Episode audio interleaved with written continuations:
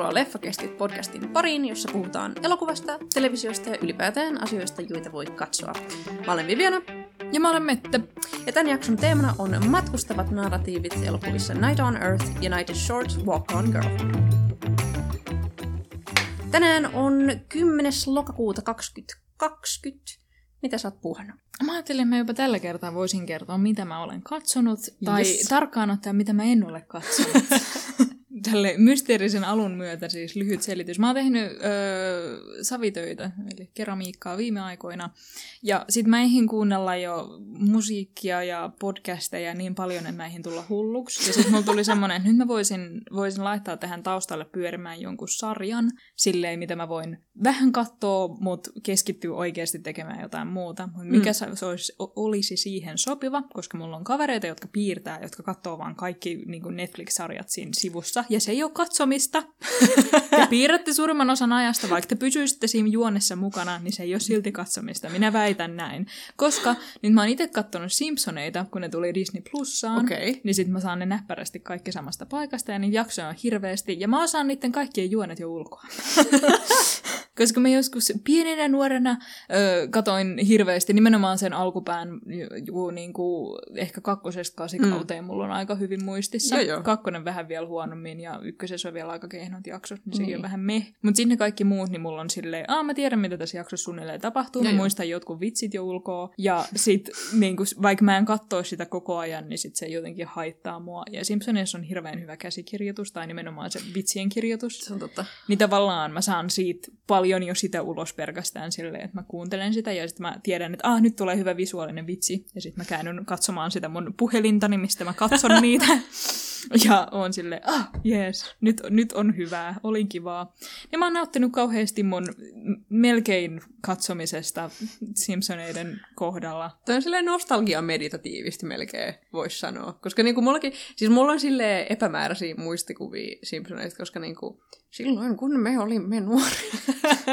Se on Niin. ollut, kun kaikki oli vähän tai silleen vaihtelevan nuoria, koska niitä, niitä on tullut jo ihan suht hyvää aikaa ja ne uusinnat pyörii. Toki Joo. nyt ne näyttää enemmän, koska mä edelleen, jos, jos olen vaikka vanhempieni luona ja siellä on televisio, Niin. niin, niin sitten mä katson, että Juurikin. mitä Simpsonin jaksoja tulee ja sitten mä petyn siihen, kun ne on joltain kaudelta 14. Ja Just. silleen, ei ole klassikoita. Kun niinku mäkin muistan vaan silleen, että kun mä katsoin Simpsoneita niinku eksklusiivisesti TVstä, subilt, um, Meillä oli ne back in the day. alun DVD, koska niitä ryhtyi, ryhtyi, niitä ryhtyi tulemaan niin kuin, silleen, mikä ne onkaan kausina Mm. jossain kohtaa. Ja sitten me nimenomaan muistan, että me ostettiin aina kun uusi tuli. Mm. Mm. Ja sitten että se ei ollut mitenkään silleen, että vaikka niitä oli, kausia oli tullut jo paljon enemmän, niin sitten kauppaan tuli viitoskausi ja sitten käytiin ostamassa. Ah, Okei. Okay. Mutta sen takia mä oon nähnyt ne kaikki jaksot useampaan otteeseen, että sit ne on tavallaan hyvin helppoja ja turvallisia ja mä en koe sinänsä missään vani niistä, koska mä oon nähnyt ne jo niin monta kertaa. Mun lokakuu on so far kulunut sillä, että mä olen melkein onnistunut toteuttamaan mun kauhuelokuvasuunnitelmaa, että mä oon silleen vähän jäljessä mun tavoitteista tässä, että kuinka monta elokuvaa mun pitäisi katsoa, mutta mä Mhm. olen katsonut näitä niinku kanonin leffoi usein isä papan kanssa. Ja mä oon silleen, mulla on niinku joitakin silleen standout-elokuvia. Mä tykkäsin Nightmare on Elm Streetistä kauheasti. Mun mielestä se oli Mm. hirveän viihdyttävä ja hauskaa. Se on kyllä ihan, ihan hauska tapaus. Ja siis siinä on mu- niinku mun, yksi mun lemppari niinku, Se ei ole liian pitkä. Se ei ole liian pitkä. Tämä oli taas silleen niin kuin näiden kasarikauhuleffojen juttu, että ne on usein just sopivan pituisia, mm. Mm. ja niissä on just sellainen sopiva camp sensibility, josta mm. mä Mm. tykkään. Elm Streetin, mun, niin yksi mun lemppari niin kuin näistä kasari silleen kauhu maskeeraustekniikkakohista on, että siinä on kohtaus, jossa Nancy, se päähenkilö, yrittää, siis se, on, se vastaa puhelimeen, joka soi ilman, että se on kiinni seinässä. Mm. Ja se on, se on niin äärettömän ällö, mutta silti viihdyttävä juttu, kun siitä vastaajan suuosuudesta vaan tulee Freddy Kruegerin kieli, joka on sille I'm your boyfriend now, Nancy. ja se on vaan kovin viihdyttävä kohtaus mun mielestä. Se oli, se oli tosi kiva, ja sitten niinku silleen vähän modernimmasta päästä me katsottiin um, The Conjuring, Mm. jota mä en ollut nähnyt. Ja mä silleen en odottanut, että mä tykkäisin siitä hirveästi, mm. Mm. koska se on kuitenkin silleen, se ottaa itsensä silleen kohtuu vakavasti. Mutta se toimii kauhean hyvin. Siinä on tosi viihdyttävät jumpscareit. Se on tosi silleen kaikessa siinä itsensä vakavasti ottamisessaan se on hirveän selkeästi kauhua rakastavan ohjaajan tekemä. Mm. Et siinä on sellainen niin kuin, fiilis, että se on tehty huolella. Ja siinä on vaan, uh, siinä on, siinä on tosi, hyviä, tosi hyviä pieniä niin kuin, silleen, yksityiskohtia, jotka jää pelottamaan vähäksi aikaa. Ja se oli kovin nautinnollista ja kivaa.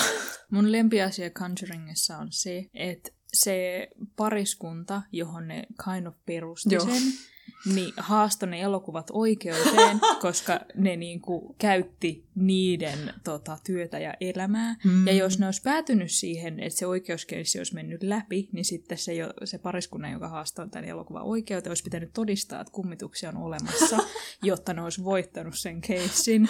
Ja tietenkin ne ei mennyt lopulta oikeuteen asti, koska ne ei olisi voinut voittaa. Niin. Mutta musta se on vaan hienoa se niinku, yritys siinä, että ne on silleen, niinku, ette vie meidän, niinku, että et tämä perustuu meidän elämään. Mm. Ja, ja sit, sit ne on silleen, tapahtuuko nämä kummitusasiat teille oikeasti? Ja ne on silleen, joo, Todellakin tapahtuu. teidän täytyy todistaa ne oikeudessa. En, jos me sovitaankin jotain muuta. Musta se on vaan hienoa. Ah, että se yritys siinä kuitenkin. Kummitustarinat. Niin. Um, Mutta joo, ei, tässä on, se on suurimmaksi osaksi, mitä mä oon nyt sielleen lokakuussa tehnyt. Mä oon fiilistellyt kovin paljon lokakuuta ja katsonut kahulle. Niin, sä oot Halloweenin ystävä. Mä olen niinku hardcore Halloween-ihminen. Se on se brittiosuus. Se on se brittiosuus. Jaa, pitäisiköhän meidän pikku, pikkuhiljaa mennä ihan jaksoonkin? Joo, mä halusin vielä ennen mun videoesseen Ai niin shoutouttia. joo, sekin ää, tällainen vähän throwback shoutout, ähm, että kun me puhuttiin tosiaan jaksossa kaksi elokuvasta Cuties, kovin paskamyrskyn aiheuttanut elokuva, niin mä just löysin viime aikoina ikään kuin diskurssivideon tai video kautta videoesseen YouTubesta, äh, jonka on tehnyt Kimberly Foster. Sen nimi on The Cuties Conversation is Infuriating, ja mun mielestä se lisää tosi kivasti siihen, mistä me puhuttiin, että hän kertoo omista kokemuksistaan ja sitten niin kuin siitä, mitä hän ajatteli siitä elokuvasta. Ja sillä on tosi hyvin artikuloitu purku kaikesta siitä, mitä sen elokuvan ympärillä tapahtui, erityisesti Mm. Amerikassa. Niin.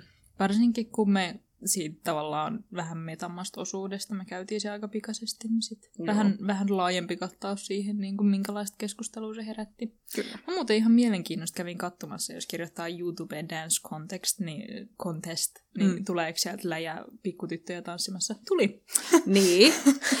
Ja mä olin silleen, aah joo, yes, tämä, tämä on, tämä on, ei, ei ole vaan Ranskassa, vaan myös Amerikassa selkeästi iso juttu. Kaikki ne oli silleen bikiniasuissa. Juurikin. Hämmennyin syvästi. Että, niin Tai kuin, vähän tätä oletin, mutta kuitenkin hämmennyin. että moraalipaniikki oli kyllä kovin amerikkalainen kuitenkin. Oli, Ähm. Että joo, äh, laitetaan linkki Twitteriin. Äh, Ja sitten varsinaiseen shoutouttiin, joka liittyy meidän tämän jakson teemaan, sellainen videoessee kuin The Way of Jim Jarmusch, joka on Film Madridin ja sit suoratoistopalvelu Mubin rahoittama, ja sen on editoinut Antonio Valenzuela Valdivia. Ja tämä on silleen tosi kiva, kompakti, aika leppoisa, visuaalinen, sanoisin kokoelma Jim Jarmushin tyylistä ja kaikista niistä uudelleen ilmestyvistä niin motiiveista, joita se käyttää sen elokuvissa. Mm. Ja siinä saa tosi hyvän sellaisen katsauksen siihen, millaisen tunnelman Jim Jarmusch usein luo elokuvissa. Joo. Ja siis hän on niin kuin oikein tunnettu elokuvan tekijä ja näin, että varmasti monelle tuttu, mutta tämä on just sellainen kiva kondensaatio. Ähm, Ja tämä liittyy siis, kun me puhutaan hänen Elokuvastaan. elokuvastaan Kyllä. Night on Earth aiheeseen tosiaan. tänään. Eli joo, puhutaan matkustavista narratiiveista ja erityisesti elokuvissa Night on Earth ja Night is Short, Walk on Girl. Night on Earth ensin. Joo, eli Jim Jarmushin ohjaama Night on Earth kertoo viidestä eri taksikuskista ja heidän asiakkaistaan viidessä eri kaupungissa saman yön aikana. Yleisö matkustaa narratiivin mukana Los Angelesista Helsinkiin asti sekä hahmojen kanssa heidän päämääriinsä kirjaimellisesti taksiajelun aikana sekä symbolisesti dialogin saattelemana. Jokainen erillinen vinjetti on pohdinta elämän tosiasioista ja inhimillisyyden universaaliudesta. Mitä ajattelit tästä ihan näin?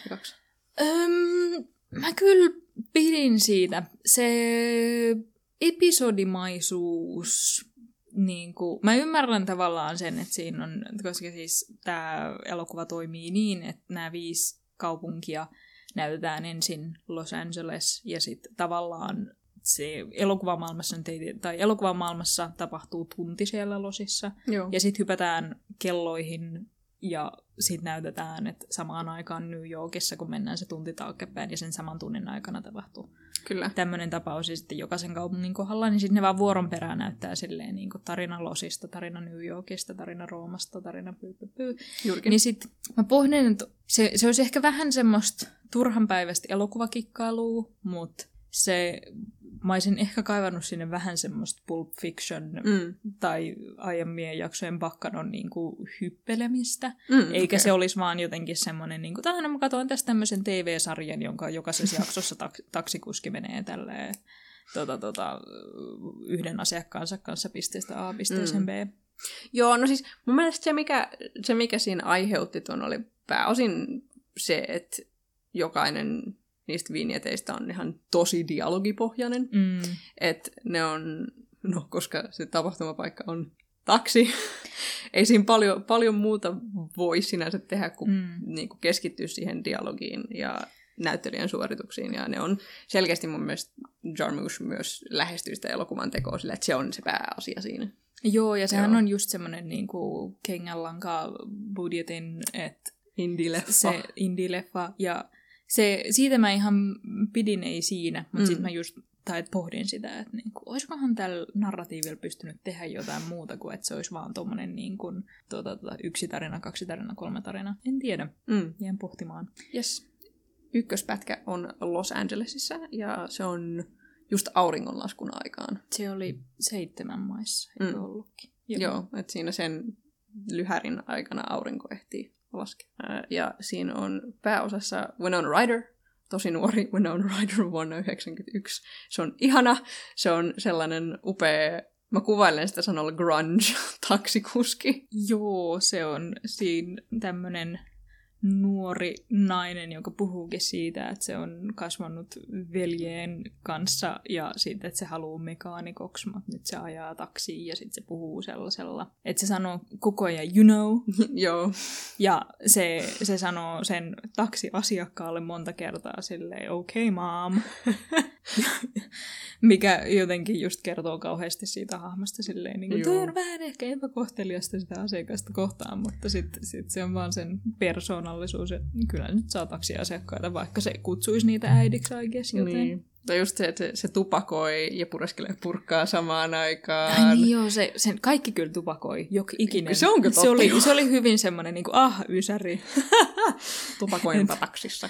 Mutta mut, et se vielä sitä purkkaa ja sitten kun se on syönyt sen purkan, se tunkee sen siihen taksin oveen kiinni vaan silleen, että mihinkään oikeaan roskikseen. Ja sitten mun lempariosuus vielä, se, että se istuu puhelinluettelon päällä, että se yltää polkimiin, Aa, joka on mun lempari juttu siinä. Se on kauhean hyvä. Mm. Mutta joo, tosiaan Grunge Winona Ryder sit poimii lentokentältä selkeästi rikkaan ja tärkeän casting agent naisen, joka on astunut yksityiskoneesta ja Mä muuten nautin siitä, että näkee, että se on rikas, koska sillä on kännykkä. juurikin kännykkä, josta se vetää just sen antennin ylös silleen. Tää oli vaan niin ihanan ysäri tää leffa. Kyllä. vaan- Joo, että se poimii tämän casting agent. Että, Ö, eli tämmönen ihminen, joka ö, etsii näyttelijöitä rooleihin. Joo. Ää, ja poimii hänet lentokentältä. Ja se alkaa just silleen, että ne on molemmat puhelimessa samaan aikaan, ja ne on selkeästi tosi tympääntyneitä siihen, mistä ne puhuu. Että Corky puhuu, tosiaan Winona Ryderin hahmon nimi on Corky. Corky, Joka on tää taksikuski. kyllä. Ää, ja hän puhuu ää, hänen pomollensa, ja heillä on siinä väittelyä siitä, että onko Corky nyt tarpeeksi aikuinen tässä vai ei. Tai Corky ainakin musta tuntuu, että se tulkitsee asian niin kuin se sanoo, että mä en ole lapsi Mm. siinä puhelimessa. Ja sitten siinä samaan aikaan siinä vieressä tämä casting agent lady, jolla ei ole nimeä, um, jota näyttelee Gina Rowlands, myös silleen puhuu vihaisesti siihen puhelimeensa, koska kaikki ei ole menossa ihan putkeen sielläkään. Ja siis tavallaan minkä takia tämä kohtaaminen tulee, on se, että ne molemmat lopettaa sen puhelunsa ja sanoo shit. Niin just. Kun ovat tyytymättömiä, katsoo toisiaan, että, niin kuin, että Aa, ollaan tässä samassa tilanteessa. Ja sitten tämä taksikuski Corky tajuaa, että Aa, hän varmaan tarvitsee taksi, että tervetuloa. Ja sitten ehkä kun niillä on ollut tämmöinen hetken yhteyshetki siinä, niin sitten se on silleen, uh, okei, okay, no mitäs siinä, mennään. Ja sitten sen ajelun aikana on vaan hauska katsoa, kuinka ne hitaasti alkaa jotenkin ymmärtää toisiaan vähän enemmän. Mm. Että se alkaa just silleen, että Corky on vähän epäkohtelias ja että se laittaa just radion soimaan. Ehkä vähän sille tahallisestikin niin kuin provosoivasti laittaa radion päälle just silloin, kun tämä casting agent lady puhuu puhelimessa. Mm. Um, ja just polttaa tupakkaa, mutta sitten se lopulta niin kuin esimerkiksi sytyttää tämän asiakkaansa tupakan myös ja mm. ne päätyy puhumaan just elämästä ja siitä, kuinka miehet on perseestä. Mutta just siitä, niin kuin, että ah, pitää, pitää niin kuin, valita oikea, mm. oikea mies. Haluaisin kyllä perheen, mutta, mutta se isän löytäminen se onkin sitten. Ja minä tiedän, että pitää odottaa, mutta, ja sitten se tuntuu tosi hassulle, kun Corky on niin hirveän nuori. Ja mm. sitten sit se on, että en tiedä, onko tässä jo kiire vai ei ole ja mitä on. Joo, ja se jatkuu silleen, että ne puhuu vähän lisää koko ajan. Ja tämä asiakasnainen yhdessä vaiheessa näkee Corkin huutavan jollakin toiselle kuskille, joka kaahaa siitä ohi. Ja on silleen, hei, toi voisi olla näyttelijä. Mm. Ja sitten lopulta, kun ne päätyy siihen hänen päämääränsä, niin se kysyy Korkilta, että hei, tämä on vähän jännä pyyntö tässä, mutta sussa on jotain erityistä, että haluaisit sä olla elokuvissa. Ja sitten tämän koko tarinan pointti tulee siinä, että Korki on silleen, en mä halua, kun mulla on kaikki suunniteltuna valmiiksi ja mä oon tosi onnellinen siinä, mitä mä teen ja musta tulee mekaanikkoja. Tälle, mm. Ja sitten se on tälle casting agent ladylle kova pala, mutta sitten se jotenkin tajuaa sen siinä, kun mm. se niinku kuuntelee, kun Corky selittää sille siitä sen onnellisuudesta ja sen suunnitelmista. Se, Joo, se, on, se on kyllä kauhean hauska, koska se, ne, ne käy tavallaan monta kertaa sen saman keskustelun pätkän, kun tämä casting agent on sillä tavalla, että haluaisitko olla tähti? Ja sitten Courtney sanoo, ei, en mä oikeastaan kyllä mm. halua, mulla on ihan hyvä tässä. Ymmärrät sen, mitä mä tässä tarjoan sulle, että haluaisitko sä olla elokuvatähti? Ja sitten tämä Corky mon- jälleen on silleen, kun mullahan on siis itse asiassa elämässä kaikki just hyvin ja mä oon matkalla just siihen suuntaan, mihin mä haluan mennä. Mä oon ihan tyytyväinen tässä työssä, missä mä olen, enkä mä halua lopettaa tätä, ettei tämä mene pilalle ja sit musta tulee sen jälkeen mekaanikko ja kaikki on tosi jees ja sit se vielä kerran on, että Oletko nyt ihan varma, että sä tajuat, mitä mä tässä tarkoitan? Että susta voisi tulla elokuvanäyttelijä ja tähti. Ja sitten Courtney vielä kerran selittää, että ei, kaikki on tosi jees ja meillä on jo unelmia niin just nyt. Joo, ja se on vaan niin ihana jotenkin. Joo.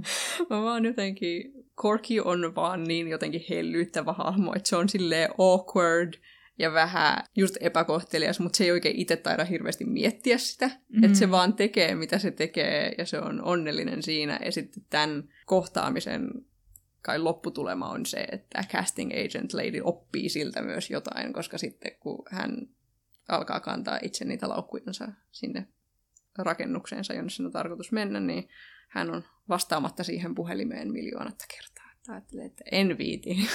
että kai, kai ton ikään kuin opetus on se, että ihmiset voi olla kovin erilaisia, eri ikä, eri yhteiskuntaluokkaa, eri unelmat, mutta he voivat oppia toisiltaan. Ja, ja se ehkä, että unelmat on hirveän erinäköisiä eri ihmisille, että sitten tälle rikkaalle casting agent ihmisille se oli just sellaista, että silloin työ, jossa se joutuu 247 olemaan tavallaan töissä, mutta sitten silloin iso hieno talo Beverly Hillsissä mm, joo. ja se kulkee yksityislentokoneilla ja jene jene, ja sitten taas tälle Korkille se on niin kuin tollai kaino palkkainen duuni, mutta jos, jota se saa tehdä silleen, miten se nyt sanoisi, omilla säännöillään jossain Joo. määrin, että se itse tekee ja että se haluaa olla mekaanikko.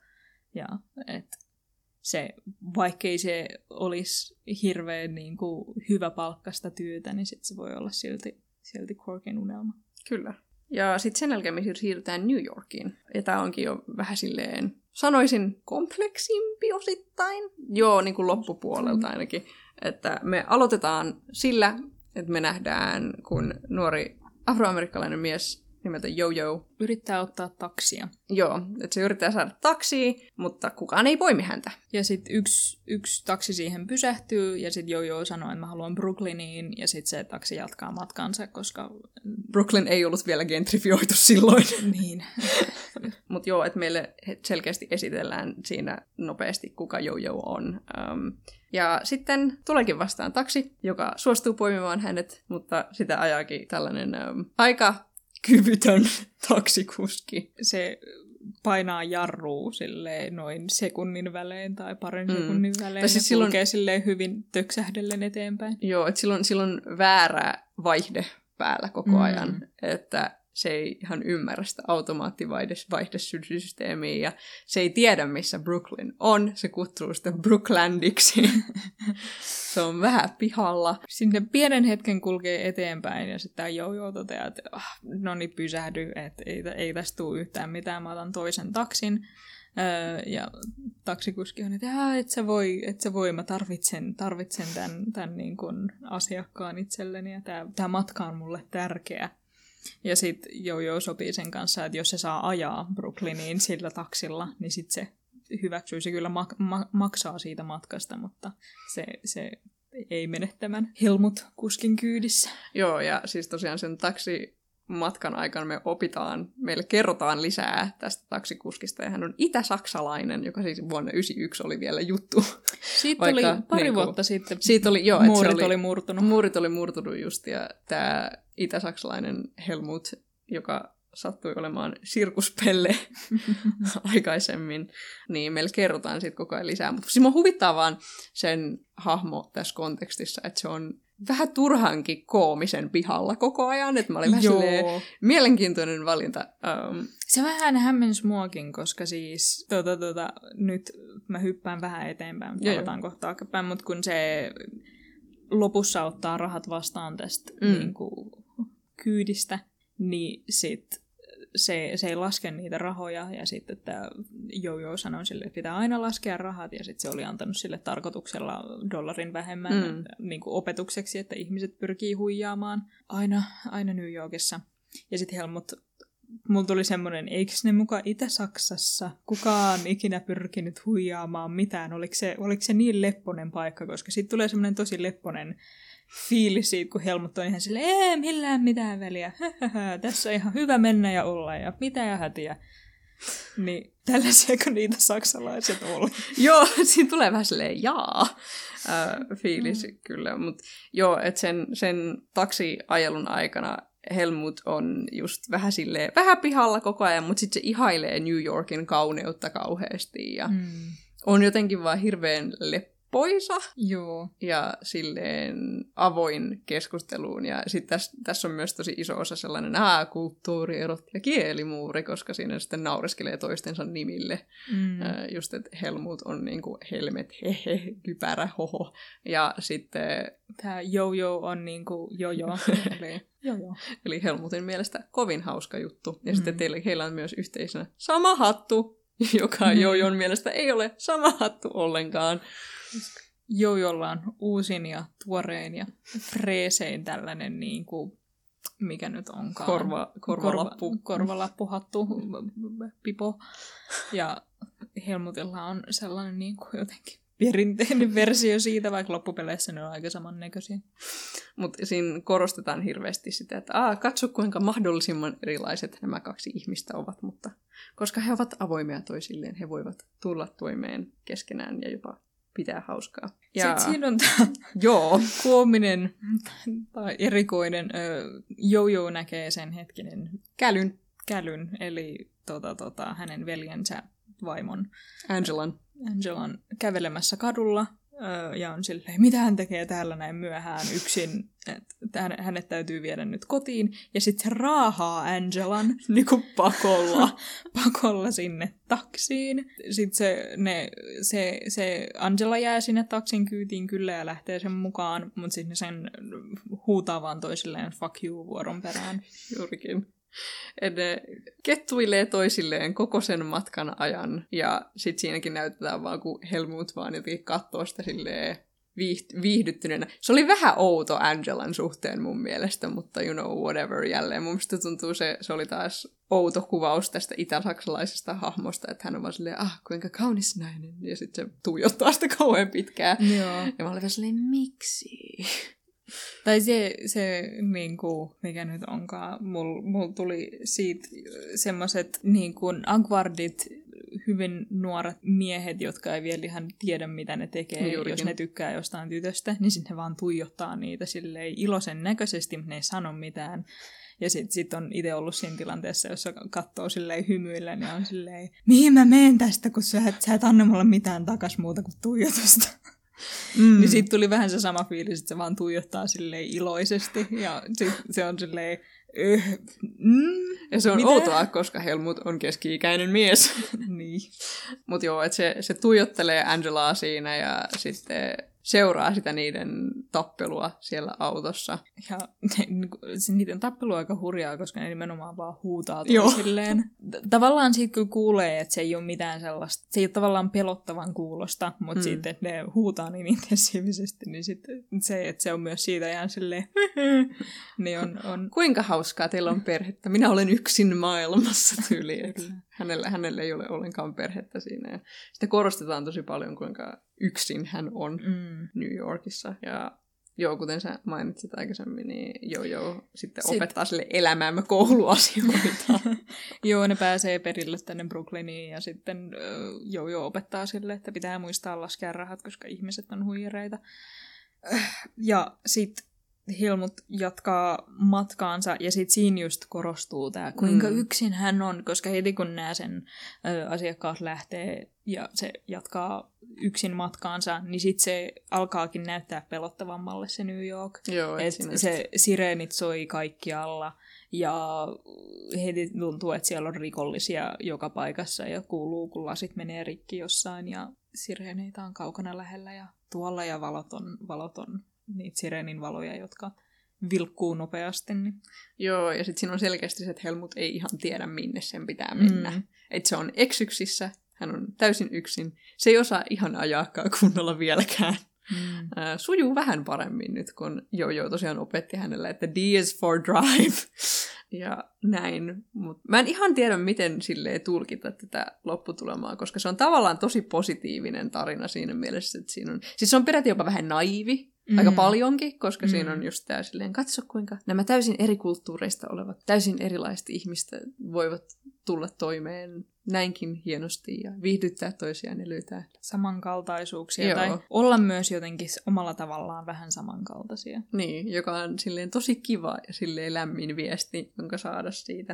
Mutta Mm. sitten lopulta kuitenkin Helmut on yksin ja eksyksissä eikä ihan tiedä mitä tehdään, niin mä oon vähän silleen, hmm, Niin, että se tavallaan päättyy jo, että kun se on niin hilpeä se niiden matka, mutta sitten se päättyy oikeastaan aika synkästi, varsinkin kun siinä näytetään just, että se jatkaa sitä matkaa, koska nämä monet päättyy vaan siihen, että kun ne on vienyt ne asiakkaat ja sitten se on siinä, mm. niin sitten tässä näytetään, että sen matka jatkuu ja se on hyvin yksinäinen ja vähän pelottava. Joo, että silleen niinku sanoisin, että tämä on vähän silleen lievästi kompleksimpi kuin ensin siinä olettaa, koska siinä jää tulkinnan varaa siinä lopussa. Mm. Ehkä siinä on vähän semmoinen, että ihmiset pystyy löytämään jollain tavalla semmoisia kohtalon tovereita ja samankaltaisia tyyppejä kes- kenestä vaan mm. Joo. tavallaan, että sille ei ole väliä, mistä ne tulee ja niin kuin me voidaan kohdata toisemme ihmisinä ja olla, olla jos, jos mietitään just sellaiset, että Helmuttia ei kiinnosta joku niin kuin Amerikan rasismi, Mm. ja se on silleen, joo joo, totta kai tule kyytiin. Dy, dy, dy.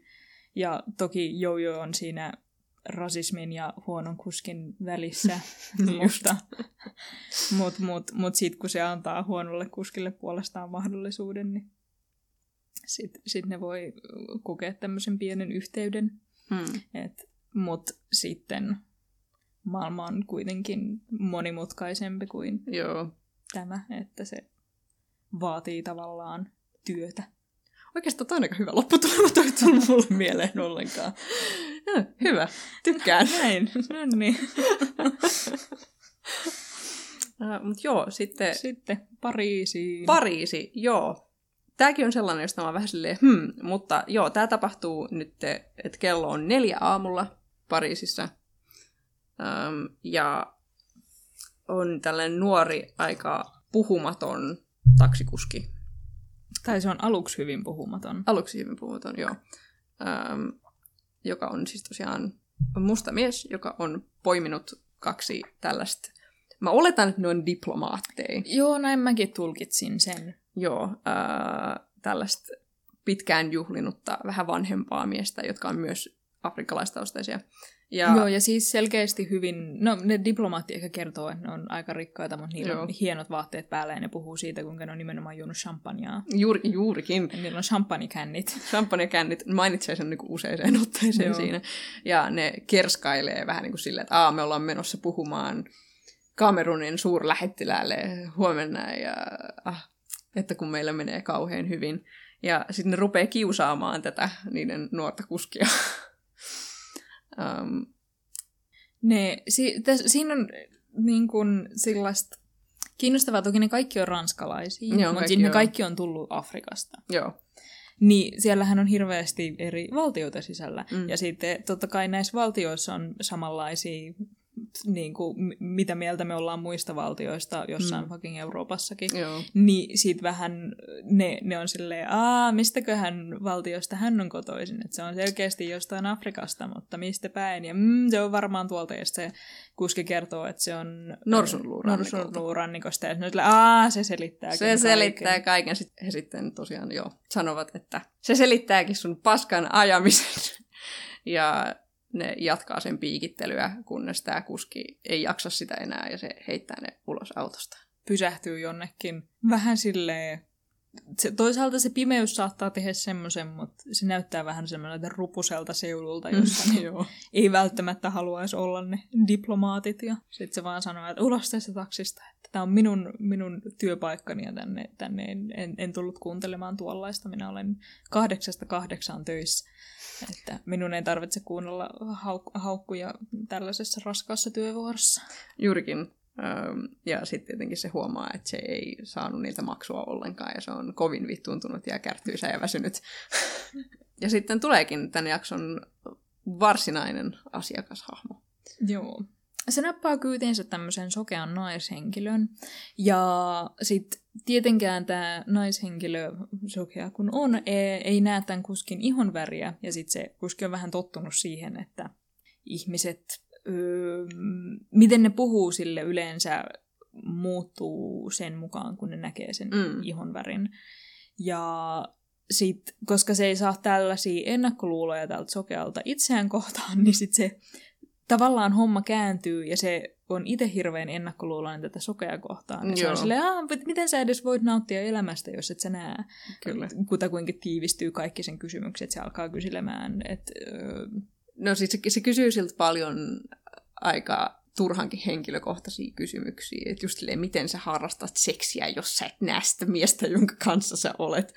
Tai kun tämä nainen sanoo sille, että käyn elokuvateatterissa, niin se kysyy, että miksi sä käyt elokuvateatterissa, kun sä et näe mitään. Ja tämä nainen on silleen, mä menen tuntemaan ne elokuvat. Ja niin kuin, se vastaa sille aina siitä, että minä voin kokea asioita paljon kompleksimmin kuin sinä koskaan voisit. Ja niillä on vähän sellainen piikittelevä sävy siinä heidän välillään, kun tää, tältä naiselta kysytään aika tungettelevia kysymyksiä. Joo, siinähän on siis sellainen, että selkeästi tämä taksikuski ei tarkoita niitä pahalla, niin, niin kuin monesti ennakko, tai tuommoiset, vähän, vähän miten monesti rasismikin toimii. Että se, se on sellaista, kun asiasta ei tiedä, ja sitten siitä tavallaan haluaisi tietää, mutta sitten ei jotenkin yhtään osaa ajatella, että niin on, on itse asiassa hirveän henkilökohtaisia kysymyksiä, mitä mä tässä kysyn, ja on oikeastaan aika epäkohteliasta niin kuin tehdä mm. hirveästi oletuksia tämän asian mukaan, ö, vaan siksi, että mä näen ja toi ei näe.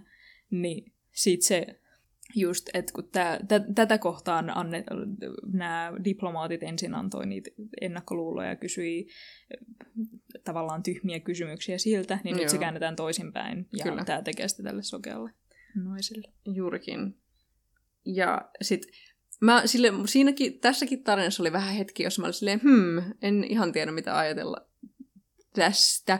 Mutta siis siinä on tosiaan, että tämä kuski kysyy siltä naiselta, että no, pystytkö arvaamaan, mistä mä oon kotoisin?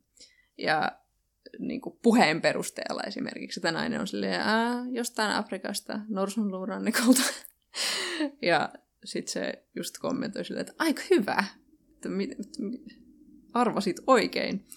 Ja sitten tämä nainen just puhuu siitä, kuinka ihon väri ei merkitse minulle mitään, koska en näe sitä. Ja sitten mä oon silleen, okei, okay, okei, okay, okei, okay, okei. Okay. Niin kuin silleen nice sentiment tälleen. Uh, mutta jälleen siis on niin kuin monimutkaisempaa oikeassa elämässä, of course. Mutta mm. sitten tähän, se on, tähän tarinaan se on tiivistetty silleen, tai yksinkertaistettu aika paljon sen inhimillisyysteeman vuoksi. Mm.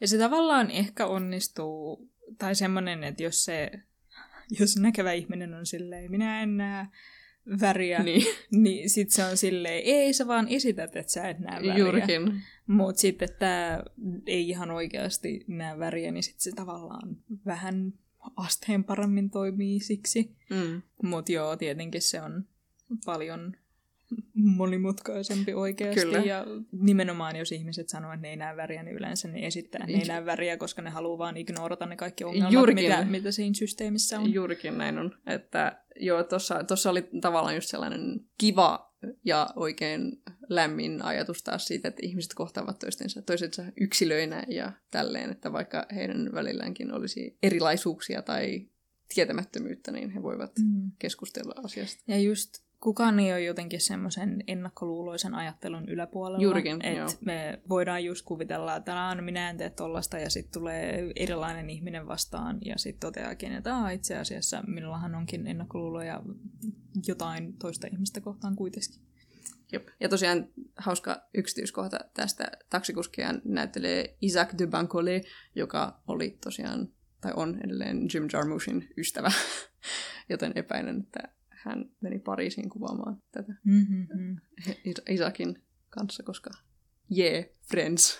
Tässä on aika kova semmoinen jee, yeah, kaverit fiilis tässä leffassa. Joo, mutta joo, tämä loppuu kohtuu hauskasti, I guess, siinä, että tämä kuski vie tämän asiakkaansa sinne päämääränsä, ja sitten sanoo siltä, että on varovainen, ja sitten tämä nainen just on silleen, että ei mun tarvi varoa, kyllä, kyllä mä osaan, ja sitten se kävelee poispäin, ja sitten samalla kun se on kävelemässä poispäin, niin tämä taksikuski selkeästi odottaa siellä takana hetken, mm-hmm. että se katsoo, kun tämä nainen kävelee pois. Ja sitten kun se itse alkaa ajaa siitä pois, niin se ajaa heti kolarin. Niin, ja tässä on sitten vielä se, että taksikuski sanoo tälle sukealle naiselle, että ah, sähän et pysty esimerkiksi ajamaan autoa, että niin, eikö, eikö se ole tosi juuri. harmillista, että sä et pysty tehdä vaikka mitä, koska sä et näe esimerkiksi ajamaan autoa, ja sitä san, nainen sanoo silleen, että no et säkään erityisen hyvin kyllä pysty, ja sitten sit tavallaan todistuu siinä se, että tämä nainen osaa hienosti kävellä siellä sen keppinsä kanssa niin kuin poispäin, eikä sillä ole mitään hätää. Niinpä. Ja sitten tämä ei osaa ajaa autoa. Voi häntä. Um, että joo, hän, hän ajaa tämän kolarin ja sitten tietenkin sattumalta uh, ukkeli, jonka autoon se törmää, onkin hirveän rasisti. niin, tai se, se just syyttää siinä kolaria niin kuin hänen ihon värinsä. Juurikin. Tämä johtuu siitä, että sinä olet musta tämä kolari. Juurikin. Että niin kuin... et tavallaan, se, tavallaan siinä on semmoinen ympyrä pyörii kyllä ö, ihan, ihan hauskasti. Että mm, joo. Niin kuin, se vähän ehkä oppi siinä se kuski silleen niin, kuin, niin joo, ehkä mulla on tässä myös itselläni just ennakkoluuloja toisaalta tätä kohtaa ja se, se ei näe mun ihon väriä, ja, mutta vaikka se tietäisi, että mä olisin rannikolta, niin sit sille sillä ei ole mitään väliä, että hmm, niin tällaistakin on. Ja sitten se heti palataan kuitenkin takaisin siihen, niin, mutta oli vaan tämmöinen erikoiskeissi ja tämä ei ole mitenkään kaikki ihmiset. Juurikin. Et jälleen silleen kivasti tuotu loppuun se full circle moment siinä. Roomaan. Joo, sitten tämä oli, tämä oli hauska, vaikka se kuski oli ihan sairaan rasittava. Se oli hirveän rasittava. Tämä on mun vähiten, niin kun mä tykkään tästä vähiten just sen takia, että se kuski on niin helvetin rasittava. Joo, siis siinä on semmonen kuski herra, jolla on aurinkolasit silmillä, vaikka on niin kuin pilkkopimeä yö. Kyllä, kello on sielläkin neljä aamulla. Joo, ja sitten se valittaa siitä, että Aa, miksei Roomassa ole niin kuin enemmän valoja päällä, että täällä on aina niin kauhean pimeätä, että teidän täytyisi hommaa tänne valot. Ja sitten on itse silleen, sulla on aurinkolasit. Joo, ja siis tämä on Tämä tarina no. on melkein kokonaan monologi. Äh, että tämä taksikuski, jonka nimi on Gino, jota näyttelee tosiaan tämän tärkeää äh, Roberto Benigni, joka on tosi tunnettu italialainen koomikko ja näyttelijä, joka oli mm. aikaisemminkin ollut myös tosiaan Jim Jarmushin elokuvassa, ja oli tämän elokuvan jälkeenkin Jim Jarmushin elokuvassa. Kaverit! Kaverit! Ja he tosiaan ovat, ovat ystäviä. Ja sanoisin, että Roberto Benignin tunnetuin elokuva on hänen itse ohjaamansa ja tähdittämänsä elokuva Elämä on kaunista. Mm. Jonka itsekin olen nähnyt. Mutta siis basically tämä tarina on tilaisuus Roberto Benignille pitää pitkä monologi. Joo, se varmaan osittain vähän riffailee siinä vaan varmasti. menemään. Että Ihan se, varmasti. Niin kuin improvisoi niitä sen omia hulluuksiaan, mitä siinä tulee entistä enemmän. Mutta siis se heti alkaa sillä tavalla, että koska tämä Ysäri nyt toistuu tässä, musta se on vaan niin, tämä oli niin ajankuvaus, mikä oli kauhean kivaa. Kyllä. Öö, niin takseissa on tavallaan radio, mikä sanoo, että tässä paikassa on asiakas Joo ja sitten tuossa paikassa on asiakas, se on ollut siellä näin monta minuuttia. Ja sitten tämä tota, tota, kuski, mikä sen nimi oli? Gino. Gino heittää huonoja vitsejä siihen, että kun Se, se kysyy kysymyksen, joka yleensä on joku niin kuin semmoisen vähän seksuaalissävytteinen tai jotain Joo. muuta yhtä sellaista niin kuin, äh, helpoin ja tylsin vitsi, minkä siihen voi heittää. Ja sitten se vastaa jotenkin siihen se radio siellä, joka kertoo näistä asiakkaista tai näin. Ja Joo. Mä puhun ihan yhtä paljon yksin, mutta tota, silti mä vihasin häntä syvästi. niin rasittava tyyppi. Ai, ai, joo, ja tosiaan, tämä on myös, tämä on just sen monologin suhteen sillä, että tämä on to, tosi iso osa tästä se on oikeastaan yksin ää, siinä mm. autossa, koska ne oli vaan silleen, ää, Roberto saa tilaisuuden pitää monologia. Mutta joo, niin hän saa sitten kutsun hakemaan papin kyytiinsä. Uh, Sekin oli taas niin rasittava. Mulla tuli kyllä semmoiset lapsuuden traumat, koska mun isä on tehnyt sitä samaa. Että kun se hakee sen papin, se, siinä on ö, patsas välissä. Se menee sen patsaan toiselle puolelle kuin missä tämä pappi Joo. on. Ja kun se pappi lähtee tämän auton luo, niin sitten se ajaa niinku poispäin siitä papista. Ja siis ne tekee tällaista, että se pappi just vähän jahtaa sitä autoa, kun se niinku, välttelee sitä pappia. Ja sitten mulla, mulla tuli vaan semmoinen... Silleen, voitko lopettaa? Um, Joo, ja sitten Gino poimii tämän papin sinne autonsa ja siitä alkaa sitten tämä pitkä monologi. Se oli kyllä mun mielestä vähän hauska se oli se, monologi. Oli se aina kyllä vähän joo. nauroin sille. Kun siinä, siis sen, siinä oli niin selkeästi se, että se yritti provosoida sitä pappia koko ajan, mm-hmm. ähm, kun se kertoi vaan jatkuvasti karmeempia tarinoita siitä, mitä hän on tehnyt. Että se yritti sitten siinä tunnustaa siellä taksissaan tälle papille, ja tämä pappi on silleen, et voi! Ryhtyy kertomaan siis syntejään siinä kyllä. tavalla, ja sitten se pappi on silleen, tämä ei ole nyt kyllä aika ja paikka tähän, että tähän. Ja sitten se sanoo, että sun ei tarvitse maksaa tästä taksista, mutta nyt täytyy, täytyy kertoa sulle minun syntini. Ja sitten se alkaa, alkaa siitä, että tota se, miten se nyt sanoisi, masturboi kurpitsaan. Joo. Se, olisiko tämä oikea Kun termi? hän oli nuori mies. Hän pani kurpitsaa. Ja kun hän oli vähän vanhempi nuori mies, hän pani karitsaa. ja siis, se täs... kuvailee tätä lammasta eroottisena lampaana. Ja mä oon vaan silleen, tämä on kauheataa. En mä tiedä, mua kyllä vähän nauratti siinä Joo, kohtaa. Se oli, se oli niin överi siinä, kun se puhuu siitä lampaasta, ja hän katsoi minua niillä silmillään, ja meillä oli yhteys. Ja hänellä oli niin melodinen määkäisy. Mun sanoivat että hän sanoi mää. se oli aika hauska kyllä. Joo. Mä voin, voin myöntää. Joo, ei. Um... Mutta joo, se alkaa siis just tällaisesta, että se on kasviksiin sekaantuja, ja se on eläimiin sekaantuja. Ja... Sitten hän harrastaa haureuttaa veljensä vaimon kanssa. Kyllä. Se lehdellisesti sanottuna mun mielestä veljen vaimo oli aika pientä sen lampaan jälkeen. niin se lammas olisi pitänyt olla se, niin kuin, se pahin, pahin synti tässä. Pahin synti tässä. Oi voi. Um, Mutta joo, että se jatkaa sitä selittämistä. Ja, ja samaan aikaan se joo. pappi näyttää siltä, että se saa pikkuhiljaa sydärin. Joo. Että niinku se, se alkaa käydä jotenkin vaaleammaksi ja hikoilee ja sitten se yrittää ottaa pillereitä purkista. Ja, Jotka sitten koomisesti lentävät hänen kädestään lattialle. ja sitten se, se, se kyllä lisää siihen sitä komiikkaa, että kun se pappi kuolee siellä taustalla ja on jotenkin sille aivan kauhoista ja sitä puhuu niinku sille semmoista ihan tosi koomista monologiaa näistä sen haureuksistaan. Joo. Ja sitten tietenkin siinä on myös se niin kuin, kruunaava juttu, josta mäkin olen vähän silleen, hmm. Ähm, siinä on kohtaus, jossa ne pysähtyy tien varteen. Siinä on kaksi tällaista seksityöläistä, joiden niin kuin, katsojan on tarkoitus olettaa, että he ovat transnaisia tietenkin, ja ne on, ne on Ginon tuttuja, Joo. ää, ja ne keskustelee siinä, ja sitten siinä vähän niin kuin vihjataan, että tämä on vähän niin kuin se viimeinen olien korsi Mm, siinä sille papille. se oli ysäri se. Se oli ysäri se!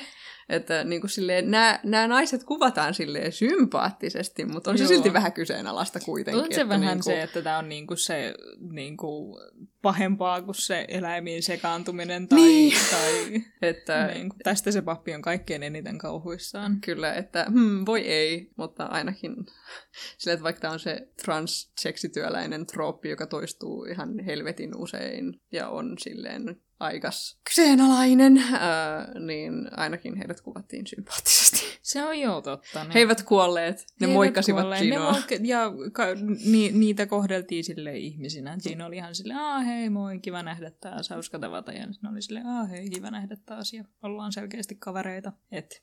Mutta tota, joo, ja sitten sen jälkeen tämä on selkeästi se viimeinen korsi sille papille, ja se pappi vihdoin sitten kuolee sinne takapenkille. Ja koska Gino on niin siinä omassa jutussaan kiinni, niin se ei tajua sitä pitkään aikaa. Ja siis selkeästihän vaan se papilla oli alun perinkin jotain sydänongelmia, Tietenkin, ja se joo. vaan siis sai sydären, eikä se nyt kuole näihin Ginon juttuihin. Gino juttuihin, joo, kyllä. Öö, vaan, mut, koska Gino on niin siinä omassa maailmassaan, niin se luulee, että se kuoli näihin Ginon juttuihin. Ja sitten se jatkaa sitä monologiaan, se monologi vaihtuu vaan sellaista, voi ei, mä oon tappanut papin, ei kun piispan, ei kun pappi.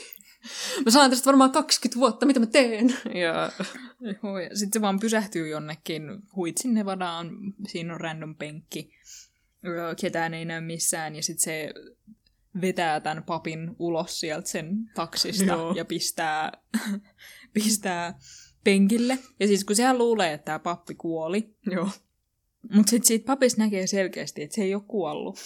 Että et se selkeästi just hengittää ja se, se, se silmät liikkuu Joo, aina, aina välillä, joo. Ja sitten siinä esimerkiksi tämä Gino laittaa sen silmät kiinni, että se painaa sormillaan sen Joo. niin kuin luomet alas ja sitten se pistää taas silmät auki tämä pappi.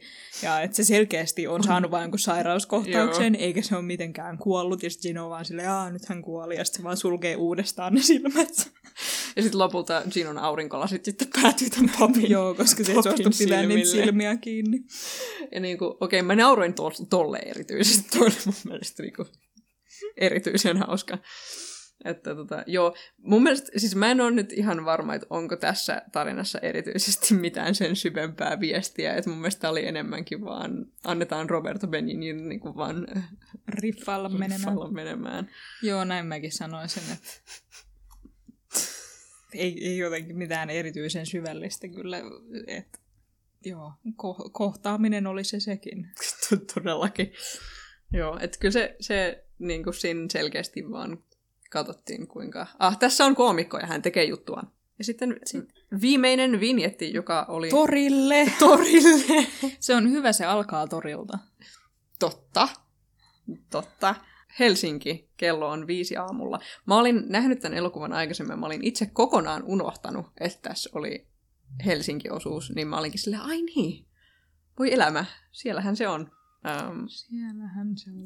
Ja- Oliko siinä tämä Avanda? Haavis on, joo, on. Haavis Amanda näkyy silleen tosi vähän siinä. Joo, Et mä siinä on- mietin, eikö se ihan alussa ollut, siinä oli ne hylkeet. On, kyllä. Joo. Siinä on ne hylkeet. Tai norppa. Ne on hylkeitä. Onko ne hylkeet? On Okei. ne hylkeitä. Mä ajattelin, että se olisi suomalaisempaa, jos ne olisi norppia. Mun pitäisi tietää tästä. Mä oon kuullut monet taidehissa höpinät siitä. Hmm.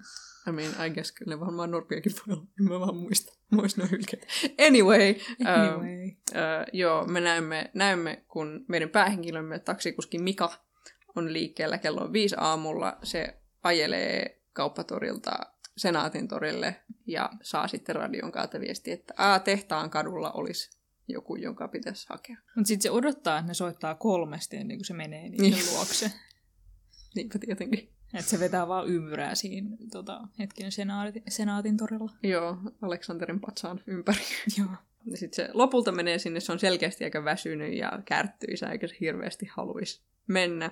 Mutta sitten se ajaa sinne tehtaan kadulle ja se poimii sieltä tällaisen juoppojengin, jossa on kolme Mä äijää. kyllä tykkäsin niistä, kun ne nojaa siellä toisiinsa. Silleen Joo. ne kaikki näyttää sieltä, että ne nukkuu, mutta sitten ne on sellaisessa kolmen hengen, niin kuin, miten sen nyt sanoisi. Tavallaan, että jos olisi kolme tikkua ja sitten sä laitat ne yhteen silleen, niistä tulee semmoinen kota, Joo. niin sitten ne pysyy pystyssä. Niin ne kolme miestä oli samalla tavalla kiinni toisessaan ja pysyi pystyssä semmoisella niin kuin, vaan painovoima. Painovoima oli heidän puolellaan. siitä.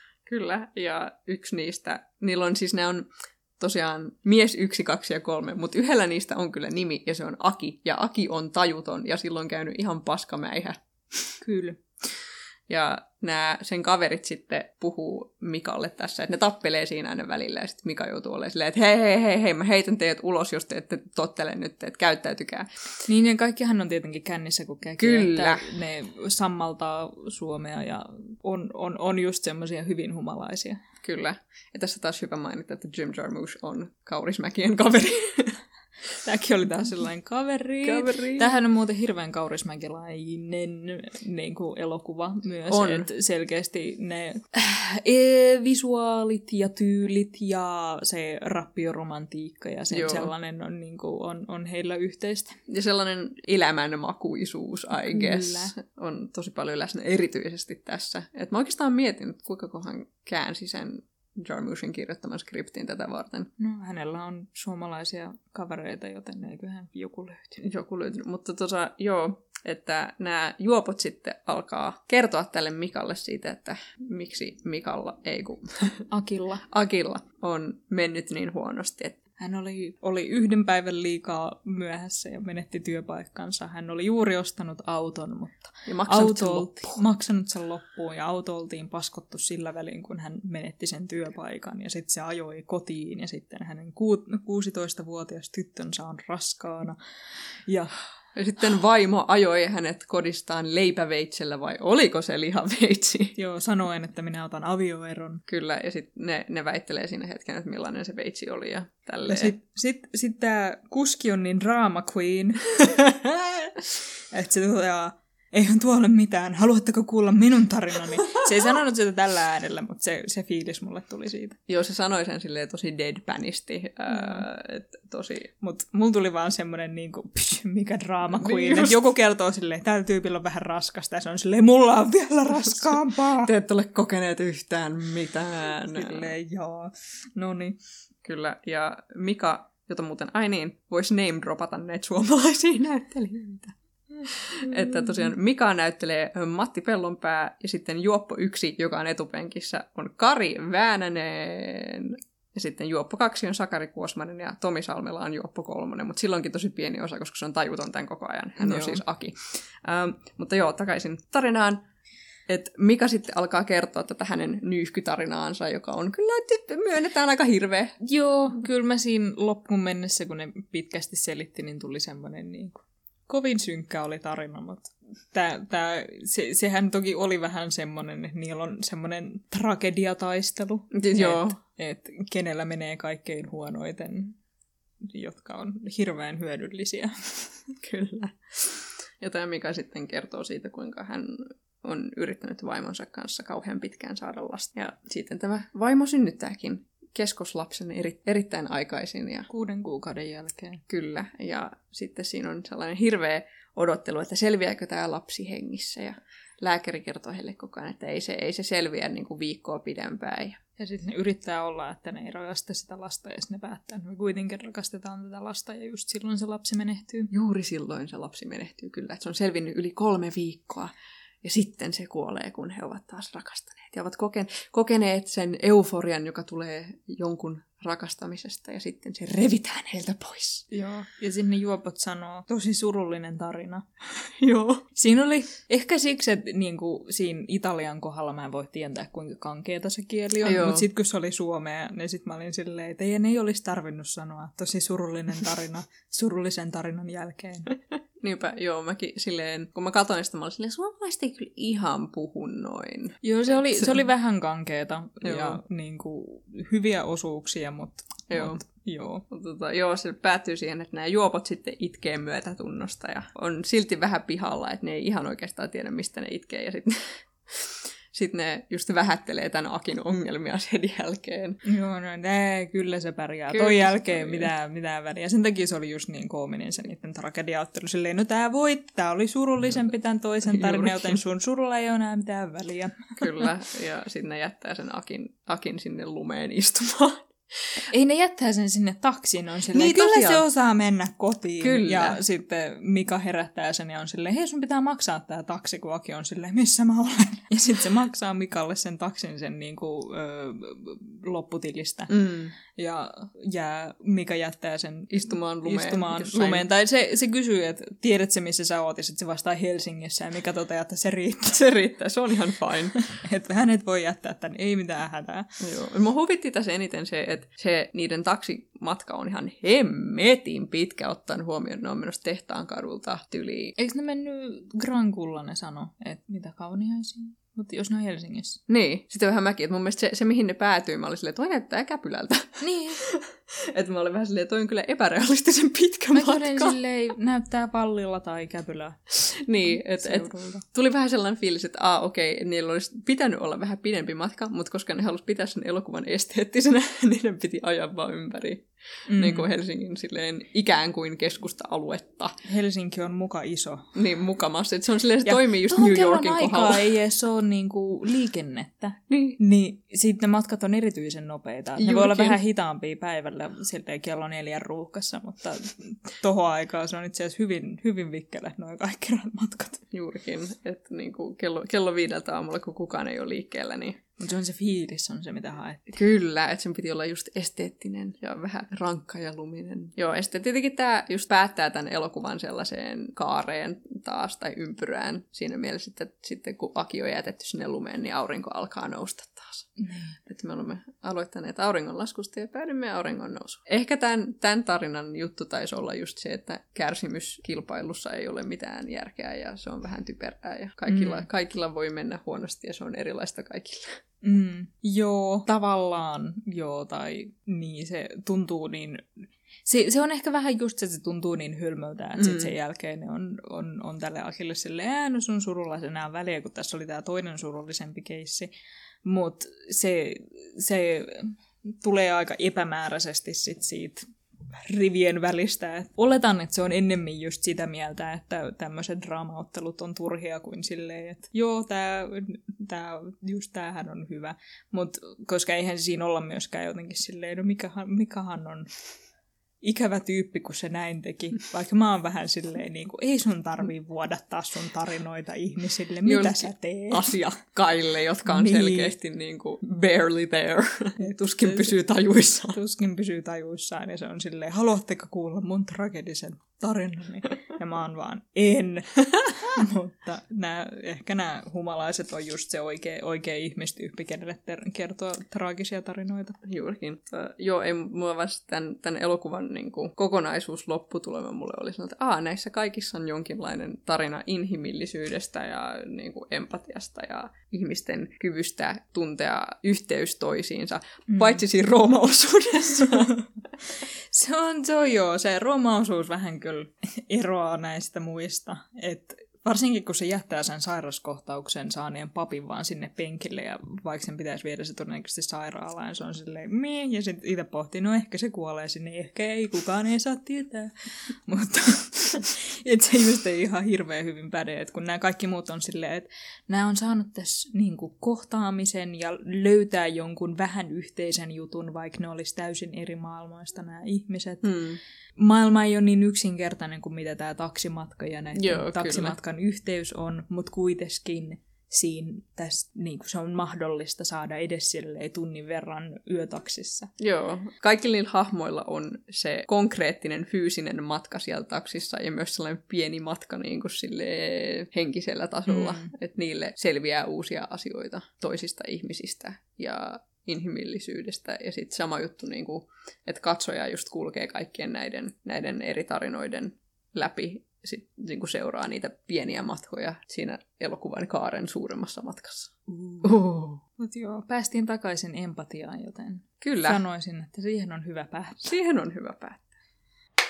Joo, meidän toisena elokuvana tässä soljuvassa, lipuvassa ajankulussa ja narratiivissa Näin on. on äh, anime-elokuva Night is Short, Walk on Girl, äh, joka perustuu Tomihiko Morimin samannimiseen kirjaan. Sen ohjaajana toimii Masaki Juosa, joka on semmonen, että kaikki mitä se tekee on vähintään hyvin kiinnostavaa. Se hyppii kauhean hauskasti, ehkä jopa melkein otaku-animen arthouse-elokuvan ja populääri, enemmän populääri animen välillä. Ja sen sarjoja löytyy vaikka Netflixistä Devilman Crybabyn ja Japan Sings 2020 muodossa.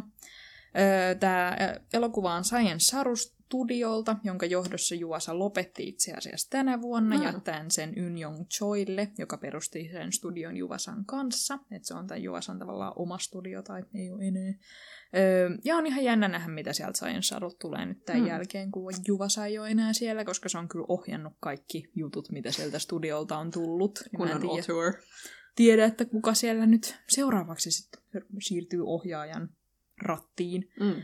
Joo, ja Juvasa on aiemminkin animoinut tämän Tomi Hikomorimin kirjoja, tai kirjan Totami Galaxy-sarjan muodossa, jossa on myös Nakamura Juusken hahmodesignit, niin kuin tässä elokuvassakin. Hmm. Ja ne hahmot on myös samat kautta hyvin samankaltaiset, kuten tämä vanhempi opiskelija, eli senpai päähenkilöpoika ja mustatukkainen neito. Öö, Tatami Galaxy ei kuitenkaan tarvi olla nähtynä, että tästä elokuvasta voi nauttia. Mutta jos tykkäs tästä elokuvasta, niin sit, sitä sarjaa voi kyllä ihan suositella, koska siinä on vähintään sama fiilis. Mm, vois, koska toi oli kauhean mielenkiintoinen kokemus. Se löytyy Vakanimistä, että ihan Ah. laillisestikin voi katsoa. No niin. Ja se sarjasta voin mainita sen verran, että se kertoo siis tästä, tämä kertoo enemmän tuosta neidosta, niin sitten se kertoo siitä sempaista ihan täysin päähenkilönä. Ja Okei. se on sellainen aikaluuppi, missä se on eri yliopistokerhossa joka jaksossa. Ah, sä oot maininnut tämän mulle. Kyllä. Joo. Ja, ja se on, on hyvin senpai siinä edellä ja ole ikinä tyytyväinen mihinkään. Mut joo, tämä itse elokuva. Night is Short Walk on Girl nimeltään siis kertoo kahdesta yliopistonuoresta, mustatukkaisesta neidosta ja häntä vanhemmasta opiskelijapojasta, jota me kutsutaan sempaiksi ihan vain siksi, että vanhempi opiskelijapoika on vähän vaikea. jotka yhden yön aikana kulkevat pitkin Kiotoa juomassa, metsästämässä lapsuuden kirjaa ja yliopiston koulufestivaaleilla muun muassa. Mm. Tämä on hyvin tajunnan virtainen elokuva ja se vaan etenee just yhdestä tekemisestä toiseen. Siinä on kyllä motiiveja ja vähän teemoja, jotka tulee, mutta ei semmoista selkeätä niin kuin tarinaa. Mm. Jota on erittäin tutkiskeleva elokuva. Mm. Sanoin noin. Varmaan joo. Joo, kyllä siinä on, si- siinä on juonen kaari, mutta se keskittyy enemmän sen aiheuttamiin tunteisiin. Joo. Ja se on vaan a good time, Joo. niin kuin englannin kielessä sanottaisiin. Kyllä. Hyvää aikaa. Oikein hauskaa. Mä tulin semmoiseen lopputulemaan, että tämä taitaa olla mun lempianime-elokuviani, tai vähintään Oo. yksi niistä lemppareista. Mä oon tän nyt sen verran monta kertaa kattonut, ja joka kerta tää on mun mielestä vaan hirveän hauska ja hirveän hyvä. Ja High praise. Kyllä. Mä, mä en ole kyllä liikaa varmaan elokuvia nähnyt, mutta silti mä laittaisin tän niihin, niihin lemppareihin silleen elokuvia elokuvina. Ehkä me lähdetään vaan tätä juonta pikkuhiljaa, tai no juonta ja juonta, mutta tarinaa pikkuhiljaa eteenpäin. Joo, koska sehän siis alkaa häiden afterpartissa. Kyllä. Tai tämmö- siis niin kuin, että ei ole enää mitään hääpukua päällä, mutta siellä niin kuin juodaan yhdessä ja pidetään hauskaa. Kyllä. Öö, Se on niinku ne juhlat ennen ja niinku jatkoja. Jatkot, niin. Se on- tavallaan se on- jatkot. Joo, ne on tavallaan jo jatkot. Ne on niinku se reception ja sitten sen jälkeen on vielä jatkot. Niin, sen jälkeen ne lähtee vielä Niin. baarikierrokselle, Kyllä. mutta tässä on jo yhdet jatkot, koska kaikilla on jo vähän rennommat vaatteet päällä. Näin on. Mutta joka tapauksessa siellä tämä Neito toteaa, että mä, mä nyt vähän tässä joudun ehkä esittää, että mä en muka pysty juoda ihan hirveästi alkoholia ja yritän tässä hillitä itseäni, että en näytä ihan, ihan hullulta, joka vaan haluaa juoda aivan hulluna viinaa. Joten, mut sitten sit se toteaa, että näin, näin ei ehkä kuitenkaan pidä tehdä, että mm. elän parasta elämääni ja lähden kaikkein huimemmalle juomakierrokselle tästä ja jätän nämä hää afterpartin taakseni. Joo, ja siis kun sehän mainitsee siinä niin kuin voiceoverilla ihan siinä alussa, että a, aikuisuus. Ja niin kuin, Aikuisuus. silleen se haluaa mennä tavoittelemaan sitä aikuisuutta Kyllä. lähtemällä siitä. Mutta sitten se mun mielestä toimii vähän siihen teemaan justiinsa, että se on silleen, no minä en jää tänne esittämään niin kun jotain, mitä en ole, vaan minä lähden elämään parasta elämääni. Juurikin. Ja niin kun menen silleen huolettomasti vaan eteenpäin ja nautin elämästä. Joo, mua huvittaa, että se, on niin se ensimmäinen paikka, minne se lähtee, on just se vähän sellainen räkälä. Se oli cocktailbaari. Se, se näytti hirveän epäilyttävältä siinä Se jotenkin. oli... Se... Sä et nyt ymmärrä. Se, että se on pimeä, ei tarkoita, että se on räkälä, koska se oli ylhäällä, siinä on isot ikkunat. Okay. Isot ikkunat tarkoittaa, kun jos on maan alla, niin sit se on Ah. vähän silleen, niin kuin, nekin voi olla kyllä kalliita, minä, mutta sitten ne, Valid. niin kuin, you know, ne maksaa vähän vähemmän vuokraa. Mutta jos jossain on isot ikkunat, ne on helvetin kalliita. I mean, I guess mä vaan sille oletin, kun se, se Todo, joka istuu siellä kind of vaan niin kuin Se on siihen se on sellaisen niin kuin semmonen- Joo, räkälä... se, se, on sellainen niin kuin ammattilainen. Päivätuoppilainen. Joo, se on, se, siinä on vähän ammattilaisfiilis kyllä siinä Joo. Toodossa. Okei, okay, mutta siis cocktailbaari, ja mä olin vähän silleen, ah okei, okay, jännä. Kyllä. Joo, mutta sitten tapaa siellä Toodoon, joka on paikallinen perverssi. Se Todo on, äm, se on, se on vaikka ja mitä. Se perversi se on siksi, että se kerää ja myy ö, erottisia puupiirroksia. Näin on. Ja sitten se on just silleen vähän liian innoissaan niistä, niin kuin, mä luulen, että puupiirrosten keräilijöiden kuuluukin olla. Ja sitten se koittaa vähän lähennellä tätä tyttöä. Joo, vähän turhankin paljon. Vähän turhankin paljon. Joo, tässä on, tässä on vähän ikävää ö, animetrope, että jotain lyödään, kun se seksuaalisesti ahdistelee sinua. Joo. Ja sitten se on vähän silleen, ai niin kiva, ne sentään lyö niitä, mutta tarvitaanko me tätä? Joo, tai se mun mielestä mä huvitti siinäkin kohtaa, kun tämä Neito sitten selittää siinä äh, voiceoverilla ja sellaisella niinku, ei flashbackilla, mutta niinku animaatiosekvenssillä siinä, kuinka hänen äitinsä opetti hänet lyömään näin, että hänen peukalonsa on hänen nyrkinsä sisällä ja sitten siitä tulee harmonian ja ystävyyden lyönti. Ja tämä on se tekniikka, jota vanhempani antavat minun käyttää ulkomaailmassa, kun minun tarvitsee puolustaa itseäni. Mm. Ja mä olin silleen, okei. Okay. Mutta tässä vaan annetaan hulluja selityksiä No aivan joo, niin kaikkeen. tietenkin kyllä joo. se on- Koska mä itse asiassa joudun vähän hypätä taaksepäin. Siellä toinen päähenkilö samaan aikaan, kun tämä on täällä cocktail-baarissa, Mm. niin toinen päähenkilö Senpai on siellä vähän juhlissa. No, se on itse asiassa vähän aiemmin vielä, mutta se istuu pöydässä. Mä mainitsin näiden nimet joka tapauksessa. Mm. Onko Higuchi siellä? Higuchi siellä juhlissa vai? Ah, Higuchi ei itse asiassa Higuchi on vielä. siellä baarissa. Aha, totta. Siellä on, siellä on Tällekään ei anneta nimeä, mikä on tosi rasittavaa, mutta se on öö, yliopiston koulufestivaalin johtaja. Ja sitten siellä on öö, alkkarijohtaja tai Pantsu Shobancho. Ja äh, mä nyt varmaan kutsun sitä alkkarijohtajaksi, koska näillä pitää olla jotenkin siedettävät nimet meille puhua. Kyllä. Mutta mä, mä yritän vielä vähän keksiä, mikä, niin kuin, mikä, mikä, mikä tämä festivaalijohtaja, no ehkä festivaalijohtaja menee, no niin. Joka tapauksessa ne, ne on siellä sen kanssa, ja sitten ö, Senpai sanoo, että se tykkää tästä mustatukkaisesta neidosta, ja sitten tekee itselleen random tapaamisia tämän tota, neidon kanssa, että se ilmestyy paikkoihin, jossa se neito on, ja on silleen, sattumalta kohdattiin täällä, oh, sattumalta kohdattiin täälläkin, oi, hauska tavata, ihan sattumalta. Joo, kyllä, että se selittää siinä hänen see-strategiansa, mä en tiedä miten se käännettäisiin, mutta siis Se sattumalta mukamas kohtaa tämän Joo. öö, neidon kaikkialla, ja Joo. sitten se neito alkaa tuntemaan, että oo, minähän törmään tähän nuoreen mieheen kaikkialla, voiko tämä olla kohtalo? Ehkä tämä on kohtalo. ja Ja joo, sitten, ei, sen ei niinku itse tarvitse mennä sille suoraan pyytämättä pyytämään, pyytämään häntä ulos, vaan että se vaan sattumalta kohtaa sen, niin sitten sit se alkaa vaikuttaa kohtalolta. Ja sitten näin kohtalon punainen lanka, yhdistää, joka on, heidät. yhdistää heidät, joka on siis japanilainen juttu, jossa ö, kahden niin kuin, toisilleen kuuluvan ihmisen pikkurillit on kiinni toisissaan puna- kohtalon punaisella langalla. Mm-hmm. Joo, ja sitten näin, näin on selvinnyt meille nämä meidän kaksi päähenkilöä. Kaksi päähenkilöä. Joo. Ja sitten niistä myös tulee just tämä heti, heti aluksi ne, niiden erilaisuus ja vähän se, miten niitä heijastellaan toisensa. Tämä tyttö lähtee sieltä bileistä silleen niin kuin hyvä elämä edessä ja minä aion mennä elämään parasta elämääni, niin vaikka se tarkoittaa sitä, että juon ihan hirveästi enkä yhtään, en jää esittämään tänne häihin, että en muka pysty vetämään ihan hirveitä määriä viinaa. Ja sitten taas tämä senpai ei voi mennä suoraan sanomaan sille tytölle yhtään mitään, vaan että se tekee tämmöisiä feikki niin kuin sattumatapaamisia. Kyllä. Et se, se, se, vähän, se seuraa sitä koko sen elokuvan läpi, josta mä silleen, hmm. Mm. Um, mutta joo, siis olihan sen tietenkin niin kuin, silleen, for comedic effect. Joo. Um, se, se, se, se, siinä on hienon hi, hi, hiuksen hieno raja silleen stalkeriuden ja ei-stalkeriuden välillä, ja mä sanoisin, että se menee vielä sinne ei-stalkeriuden Joo, puolelle kyllä. Tässä, tässä kohtaa vielä, mutta se on aika lähellä sitä rajaa.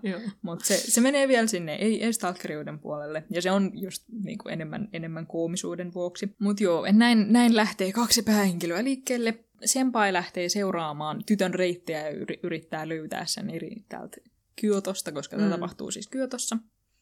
Ja sitten niitä puolestaan lähtee sieltä cocktailbaarista. Sitten se törmää... Joo, se törmää siellä baarissa. Um... Higuchiin ja Hanukiin, tai se Hanuki-san on se ö, naisen nimi. Ja sitten se ja... menee niinku niiden mukana, että ne kertoo että hei, sä voit vaan mennä bileistä toiseen, niin sun ei tarvitse maksaa sun juomista ollenkaan. Joo. Ja et Hanuki on äärimmäisen hyvä hommaamaan meitä eri bileisiin, ja sitten se vaan menee mä tiedän mikä portsari vai vaan joku niin kuin, kaveri, joka on vastuussa siitä, että se vähän katsoo, että keitä sinne menee sisään, ja se vaan menee sen luokkeen ja sanoo jee! ja sinne ihmiset on silleen jee! sen kaa, ja sitten se hommaa itsensä näin, näin bileisiin, ja sitten ne menee ensin retoriikkaklubin, joka on vähän tämmöinen väittely, väittelykerho. Joo jäähyväisbileisiin. Joo, tämäkin, sitten tässä, tässäkin elokuvassa on niin hauska just se, että kaikki yhdistyy toisiinsa. Just se, että niin se jäbä, jonka... Ää... Se, joka on siis, kenen jäähyväisenä on tämä Retoriikka-klubin jäsen, joka on lähtemässä Englantiin. Ja sitten se siellä on, että kumman kanssa menisit naimisiin? Miehen kanssa, jota rakastat vai miehen kanssa, jota et rakasta? Sinun pitäisi mennä miehen kanssa, jota et rakasta, koska se olisi silloin looginen päätös. Ja sitten sanoo näin siksi, että se on rakastunut siihen morsiaameen, kenen tota, ö, niissä afterpart- afterparteissa oltiin tätä ennen. Kyllä, juurikin. Se, se, on, se on, heti, heti tulee sellainen niin kuin absurdi fiilis siitä, mitä ne tekee siellä. Että siellä on just se sofistien tanssi, joka on, niin kuin, silleen kulkee tämän koko elokuvan läpi myös.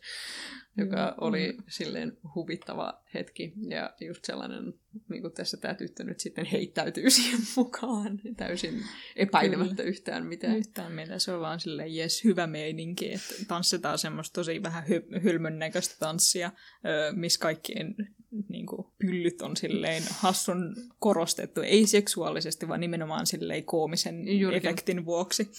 Ja se on kauhean, kauhean hauskaa. Ja sieltä ne menee 60-vuotis juhl, juhl, synttärijuhlille, jossa mä oletan, että on rakennusmiehiä tai niiden liivit viittasi siihen. Kyllä. Mä oletin, että ne oli jotain tämmöisiä. Ja jos se tietenkin Neitonen sitten äh, onnistuu voittamaan kaikki puolelleen tälle tosi oudolla tanssilla.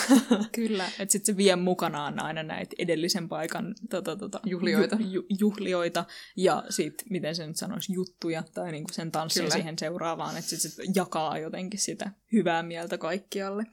Ja sitten siellä ekan kerran nähdään ö, kellot, jotka ri, liikkuu eri tahtia. Joo. Että tota, neidon rannekello liikkuu silleen onkohan se niin kuin, sekunti liikkuu sekunnin Joo, tahdissa, kyllä. niin kuin normaali kello liikkuisi.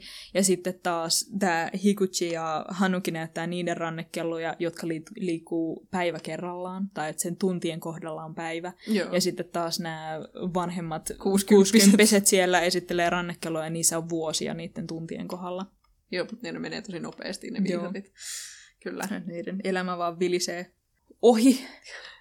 Mutta joten sitten tässä, tässä alkaa muodostua tämän tytön rooli ja sen elämän katsomuksen tai asenteen tärkeys tässä tarinassa mm. ja niin kuin siinä symbolisessa tavallaan Joo. matkassa, jonka se tekee tämän, tämän yön läpi. Että se on hirveän positiivinen ja se on tosi ennakkoluuloton ja se elää siinä hetkessä ja se mm. on niin kuin se tärkein asia siinä, että se, se heittäytyy kaikkeen. Ja sen takia se ehtii tehdä hirveästi yhden yön aikana, koska sen aika ei liiku yhtä nopeasti kuin muiden, koska se pystyy vaan olla siinä hetkessään.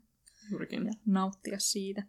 Mutta samaan aikaan tota, tämä senpai, o, sen housut ja alkkarit on varastettu, ja sitten se on löytänyt tiensä sinne cocktailbaariin, tämän Todo-perversin luokke, joka kertoo sille, että sen ö, koikarppihoitola lähti pyörämyrskyn mukaan, ja nyt sen täytyy myydä näitä sen puupi, erottisia puupiirroksia mm. öö, tämmöiselle miehelle nime, vanhalle miehelle nimeltä Rihaku. Juurikin. Eikö muuten toi um, se koikarppihoitola ja sen bisnesjuttu on niinku viittaus Japanin niinku 80-luvun talousbuumiin tai jotain? Maybe. Mun mielestä siinä oli joku silleen, se mainitsi sen jollain tavalla.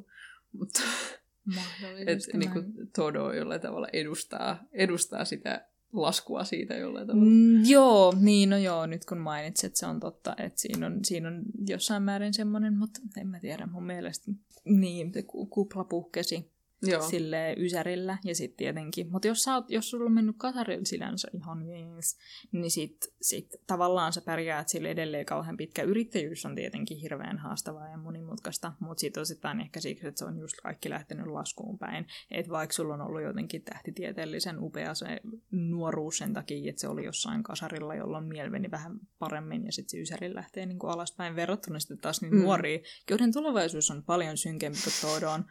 Öö, todellisuudessa. Mutta ehkä osittain sekin on vähän sitä teemaa. Joo, siis se liittyy mun mielestä Todon hahmoon tosi paljon, niin. koska kun se tarina etenee, niin siinä vähän niin kuin tulee selväksi, että Todon ongelmat ei oikeastaan ole yhtä isoja kuin se niin kuin dramaattisesti niistä puhuu. Niin, että se just selittää siitä, kuinka en ole tytärtä, niin eh, nyt olin huono isä tyttärelle. Ja sit... Sitten se tyttö on vaan silleen, ei mua kiinnosta, tule, tule isä käymään. niin juurikin, että se, että se tyttö, jonka nimi on Nauko, on se, joka, jonka häissä oltiin ensimmäisessä kohtauksessa. Mm.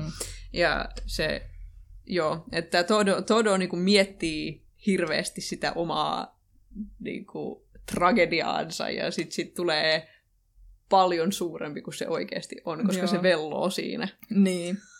Ja joka kerta sille vaan tullaan silleen, no ei, ei se nyt ole oikeastaan mitenkään niin hirveän paha tämä sun tilanne. Ja joku tulee aina jelppaamaan sitä. Kyllä, ja sitten sit se on vaan kauhuissaan, kun se pitää myy- myydä se sen antiikkipornokokoelma Rihakulle.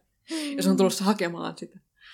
Mutta öö, tämä senpai oksentaa sen kokoelman päälle ja pilaa mm. nämä... Onko se se senpai, joka oksentaa sen muuten päälle? Mun mielestä se on oikeastaan sieltä retoriikka Kerhosta Ei, sieltä. anteeksi, joo. Se on joo. se retoriikkakerhon ö, Englantiin lähtevä, naukoa rakastava ö, tyyppi, koska nämä kaikki liittyy toisiinsa ja sen takia tämä narratiivi aina toimii.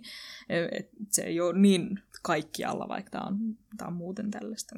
Lyhyesti tiivistettynä, öö, Todo menettää nämä sen erottiset piirustukset ja Rihaku on silleen, niin kuin, että nyt olet minulle paha, pahasti velkaa sitten, mutta neitä tulee ja sanoo, että minä haastan sinut Rihaku juomaotteluun öö, ja jos, jos voitan sen, niin sitten saa nämä velat anteeksi. Ja Rihaku sanoo okei. Okay. Ja sitten ne juo siellä Nisedenkibrania. Juurikin. Eli oli, on tunnettu brändi Denkibran tai Denkibrändi.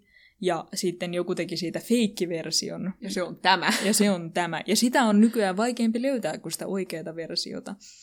Mikä, mikä myös on jotenkin semmoinen, miten sen sanoisi. Mä en osaa vielä ihan muotoilla, mitä se tarkoittaa, mutta mun mielestä siinä on sanoma, että ne nimenomaan juo sitä feikkibrändiä eikä sitä oikeaa brändiä. Joo, tai mun mielestä... Ja sit... se on niinku kallisarvoisempi se feikki. Niin, että mun mielestä se, se kertoo siitä, kuinka niin iso osa ihmisistä miettii hirveästi turhuuksia. Että mm. niinku just silleen, että mutta se ei ole se oikea juttu, mutta se on harvinaisempi, joten se on parempi. Mm. ja niinku, että just se, joka liittyy Rihakun hahmoon tosi paljon, niin, niin voimme totta. mennä myöhemmin myös. Joo. Um, joka tapauksessa Rihakulla on juna, joka kulkee joessa jolla on jossain kolme kerrosta. Kyllä. Se on kolmikerroksinen, oikein hieno juna, tykkäsin siitä kovasti. Tuli mieleen vähän niin kuin Ghibli-elokuvat. Mm. Se on hauska, lievästi. kun se menee siellä, nehän, ne on siellä Gionissa, niin. Niin, mä oletan, että ne on Gionissa, jossa on just silleen tosi tiiviisti olevia tota, ö, rakennuksia, jotka on aika vanhanaikaisia. Mm. Ö, ja niitä ei pommitettu alas toisen maailmansodan aikoina, niin ne on edelleen vielä silleen, no vanhanaikaisia. Ja ne, se menee just siinä joen, joen, joen vieretä.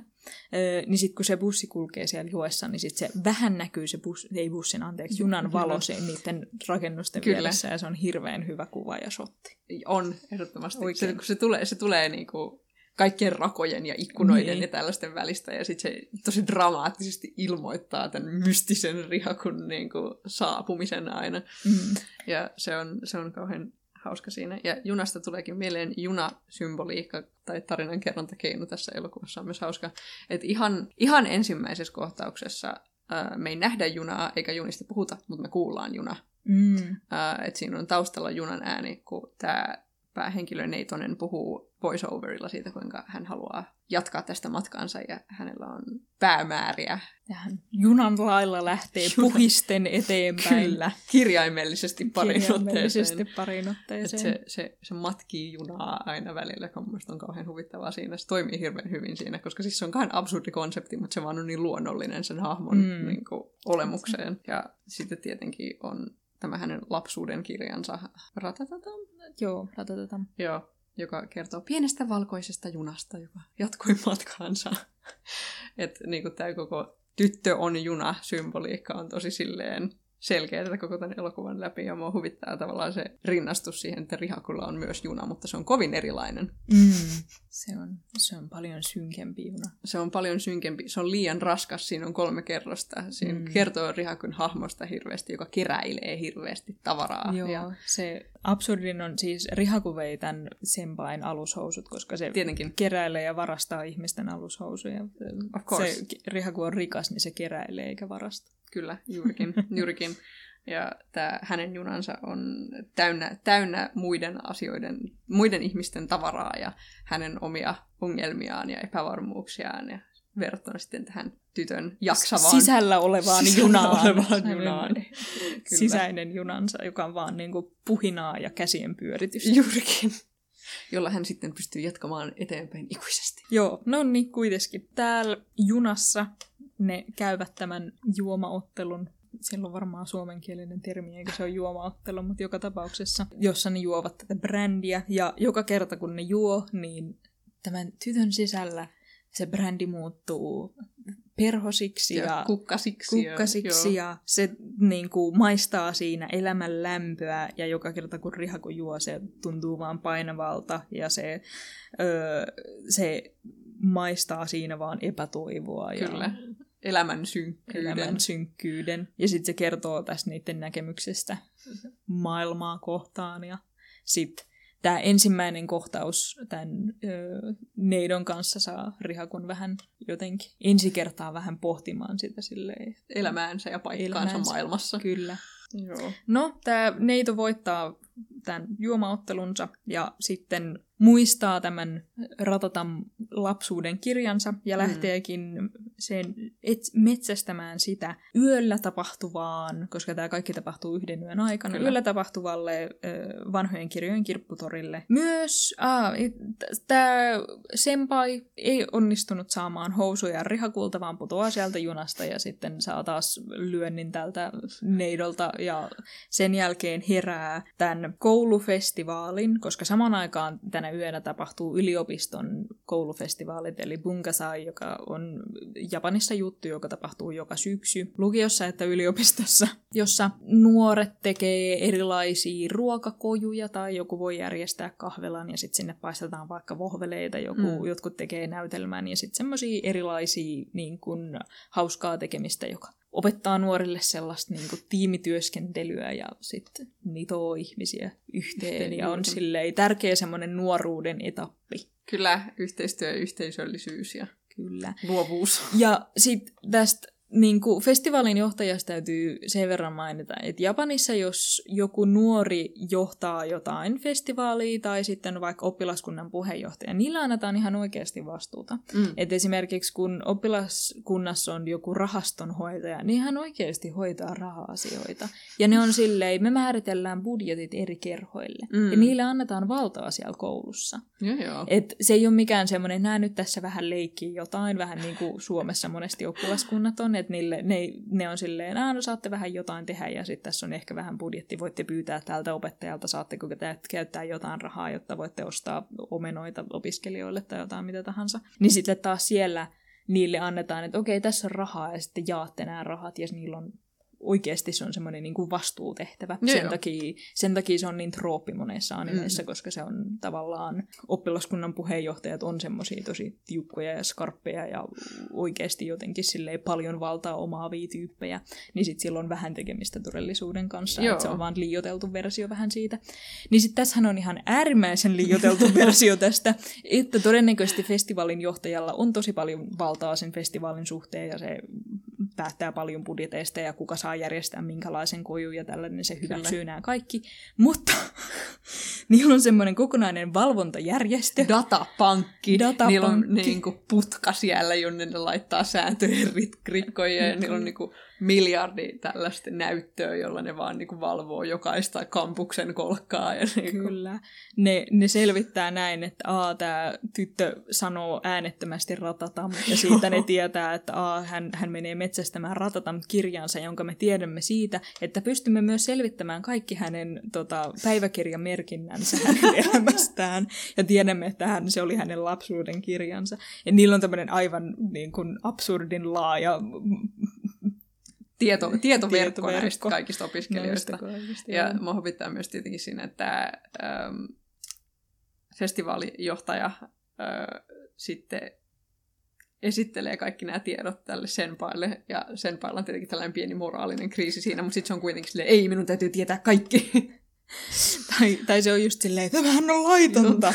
ja sitten se festivaalijohtava on silleen, että tyttö on menossa muuten etsiä Ratatam kirjaa, se on silleen, jaha, no minäpäs lähden sitten perään, kiitos tiedosta. Mä mietin, että niinku, onko toi kommentti vai ei. niinku, onko tämä tämä surveillance-juttu niinku kommentti vai eikö se ole?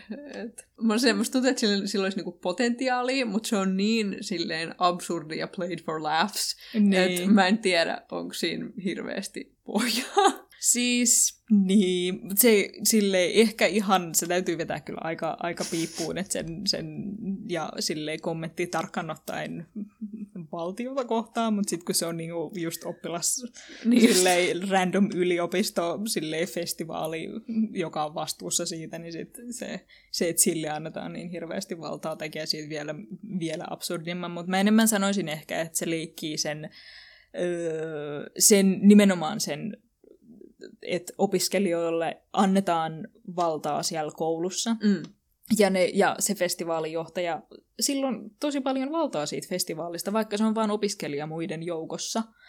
Niin sit, että sille annetaan absurdin paljon valtaa. Mm, että sitten sillä onkin sellainen niin kuin kunnon poliisivaltiomeininki siellä, että se pystyy tarkkailla joka ikistä liikettäsi vaan siksi, että Jos se on siis yhden ni- festivaalijohtaja. Niillä on, niillä on miliisi. Niin, niin.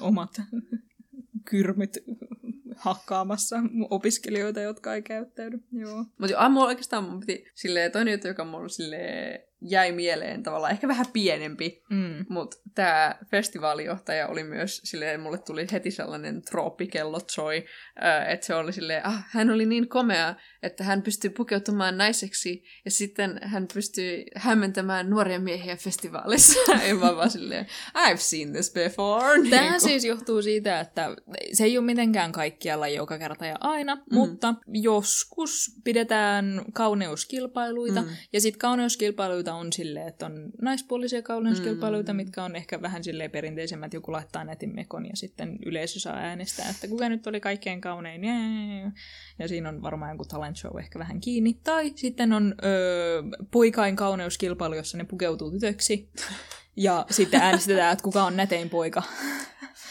Et, O- et se, se perustuu vaan siis siihen, että tällaisilla festivaaleilla on niinku ihan, ja silleen ristiinpukeutumiskahviloiden järjestäminen on juttu. Of course. Ja sen sellaista, että tytöt laittaa niinku puvut päälle ja pojat laittaa mekot päälle ja sitten on kauhean hauskaa, kun voida- voidaan katsoa, kuka on pojista nätein. ja sitten koska kauneusstandardit on erilaiset, Mm. niin tytöthän tykkää kauheasti nättipojista. Mm. Et se, että jos joku poika näyttää silleen kinda, on, on tosi kaunis pukeutuneena tytöksi, niin sit se on itse asiassa tosi ihaltavaa. Joo, ja joo. siinä sanotaan, että sen takia tämä festivaalijohtajalla on hirveästi faneja, tai niinku tyttöfaneja, koska se on niin kauhean kaunis, kun se pukeutuu Kyllä. tytöksikin. Niin. Joo, mä, vaan, siis, mä oon silleen, kun mä katson tätä niin silleen länsimaalaisesta queer-näkökulmasta, ja mä oon vaan silleen, gender? Oh! Mutta sitten mä niinku tiedän, että ei se, ei se ole. Nää, se on vaan sellaista hauskanpitoa. Tavallaanhan siinä on omalla tavallaan, koska siellä on niin kiveen hakattu ne sellaiset naisen rooli ja miehen rooli. Ja mm. sitten esimerkiksi just vaan pukeutuminen toisaalta Joo. pistää sut siihen toiseen rooliin. Toisaalta siinä on ne niin kuin, ö, kauneusihanteet mukana. Että se, jos poika näyttää tytöltä, niin se on vaan ihaltavaa. Joo, joo. I mean, joo. Joo, se on, se on, se on juttu se. Kyllä. Senpai lähtee Neidon perään kirpputorille. Samaan aikaan tämä Neito kohtaa kirpputorilla kirjojen hengen, vanhojen kirjojen hengen. Joo, vai oliko se se on kirppu- vanhojen, vanhojen kirjojen jumala. Joo, Jumalahan on vaan siis, tässä on taas tämä länsimaalaisuusjuttu. et sen Translation, takia, baby! Sen takia mä käänsin sen henki, Henki, joo. koska lyhyt selitys vaan siis, että jos meille sanotaan Jumala, niin me pohditaan kristinuskon Jumalaa, joita on yksi. Mm. Tämä on Japanissa niinku shintolaisuutta. on shintolaisuus, joten jumalia on aivan kaikkialla ja kaikessa ja jokaisessa, jo- jokaisesta asiasta voi olla oma jumalansa. Et sen takia ne ei ole mitenkään tavallaan niin ihmeellisiä, että se on vain joku henkiolento mu- muiden mukana, mutta niitä, ne on enemmän Jumalan nimellä. Mm. Mm. Mutta joka tapauksessa tapaa tämän ö, vanhojen kirjojen Jumalan tai hengen, joka kertoo, että on, on ikäviä ihmisiä, jotka yrittää myydä vanhoja kirjoja liian kalliilla, vaikka, vaikka kirjat pitäisi olla tarkoitettu sitä varten, että kuka tahansa voi lukea Mm. niitä, ja että ne on tehty kaikille, ja ne pitäisi pistää vaan uudelleen kiertoon, kun jotain on luettu, ja sitä ei enää tarvitse, eikä siitä pitäisi turhanpäiten pyytää hirveästi rahaa, mikä on maailman paras ja ihanin konsepti, koska olenko aina silloin tällöin etsinyt jotain tosi spesifiä, vaikka taidekirjaa, ja sitten ne on silleen 300. Aina. Ainahan ne. Varsinkin kaikki, missä on kuvia, on ihan hirveän kalleita. Kyllä. Ja mä huvittaa, että tämä henki on myös sille huonosti käyttäytyvän lapsen muodossa, joka vaan niin kuin, käy niitä kojuja läpi ja sitten repii niitä ähm, Hintalappuja. hintalappuja irti niistä kirjoista Joo. vaan aiheuttaa kaaosta, varsinkin tämän Senpain kanssa. Ja se on niin kuin, tällainen kokonainen sekvenssi, jossa siltä lähtee housut taas. Joo, se tällä hengellä on tuota, jäätelötötterö kädessä, Kyllä. ja sitten se aina osuu sillä jäätelötötteröllä että senpain tota, tota, ö, housujen niin kuin haaroväliin. Ja sitten se saa aina, joutuu aina mennä pesemään housunsa johonkin ja näin. Ja sitten palataan takaisin Neitoon. Neito metsästää sitä kirjaa, mutta sitten ei löydä sitä. Ja sitten se tapaa siellä jälleen tämän Higuchin ja Hanukin, jolla on jääkotatsu. Jälleen konsepti. konsepti. Ja siis kotatsu on ö, lämpöpöytä, että sulla on pöytä, jonka tavallaan alla on peitto ja sitten niin kuin lämpöpatteri. Mm. Ja sitten sä voit laittaa jalat sinne. Se on, se on pöydän alle ja sitten siellä on superlämpöstä. Ja koska Japanissa on kesällä ihan äärimmäisen kuuma, niin kuin jotain 40 astetta, ja se talvella voi olla hyvinkin kylmä, niin siellä on paljon asteiden vaihtelua, mutta sitten taas kun Suomessa on aina kylmä, niin sitten ra- ra- rakennukset pitää rakentaa silleen, että ne kestää aina sitä kylmyyttä. Mm. Ja sitten taas Japanissa kesällä on niin hirveän kuuma, niin rakennukset täytyy rakentaa silleen, että se, siellä vaihtuu ilma tarpeeksi. Ja sen Mm, takia joo. ne on aika ohkaisia. Joten sitten siellä sisällä voi olla hyvinkin kylmä talvisin. Sen takia niillä on tämmöisiä lämpöpöytiä tota, tota, lämmittämässä, koska sitten se itse rakennus voi olla hyvin kylmä, kun niillä ei ole Kyllä. eristystä tarpeeksi. Tästä saan paljon. Tämä elokuva on hirveän japanilainen, jos joku ei vielä ole huomannut. Japanin kulttuuri 101 with Mette.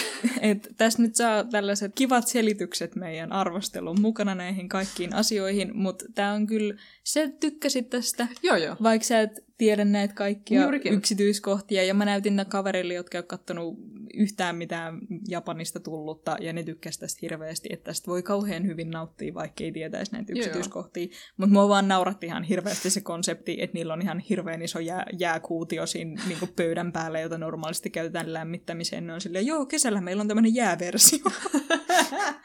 ja sitten siitä jääpalasti ehkä hohkaa jotain kylmää. Kyllä. Vaan nauratti mua.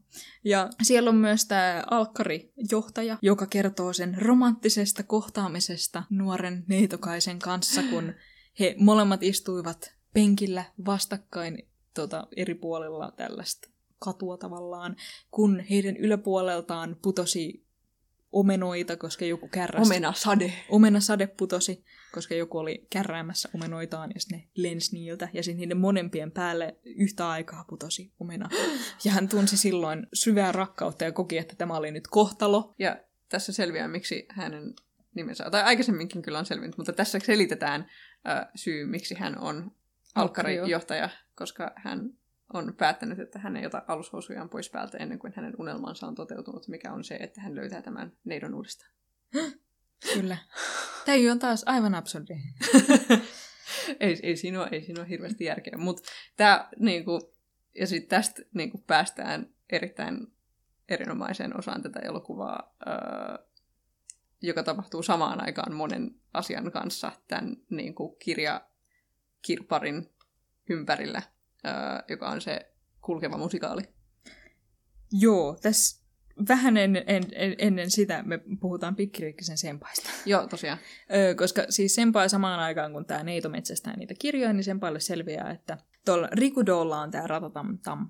Ja tota, Rikudo Rihaku. Rihaku järjestää tällaisen syöntikilpailun, tulisen ruoan syöntikilpailun, että kuka pystyy syömään kaikkein eniten ja kaikkein kauemmin äärimmäisen tulista ruokaa, voittaa Rihakulta mitä haluaa, muuten ne täytyy ostaa sieltä hirveän kalliilla. Kyllä. Ja silloin just hirveästi tällaisia äärimmäisen tota, tota, harvinaisia kirjoja, joita se myy ihan hirveän kalliilla muille. Juurikin. Ja sit tämä Senpai onnistuu itse asiassa tämän ruokakilpailun voittamaan, mutta just silloin tota, tämä neito vähän apunaan, tämä vanhojen kirjojen henki Mm. saapuu paikalle ja pistää ne kirjat lentämään lintujen lailla pois, nämä harvinaiset kirjat, ja sinne sit se, ne, sen varastamat hintalaput kiinnittyy niihin kirjoihin, ja ne kirjat menee pitkin poikin sitä tota, vanhojen kirjojen kirpputoria, Juurikin. ja sitten ihmiset löytää ne silleen siedettävään hintaan, jotka Niin. kovasti halus ne kirjat silleen. Ei siksi, että ne voi kerätä jotain kallista ja harvinaista ja myydä se kalliimmalla myöhemmin, vaan siksi, että ne piti kauheasti niistä kirjoista niin kuin, Juurikin. niin kuin kuuluukin.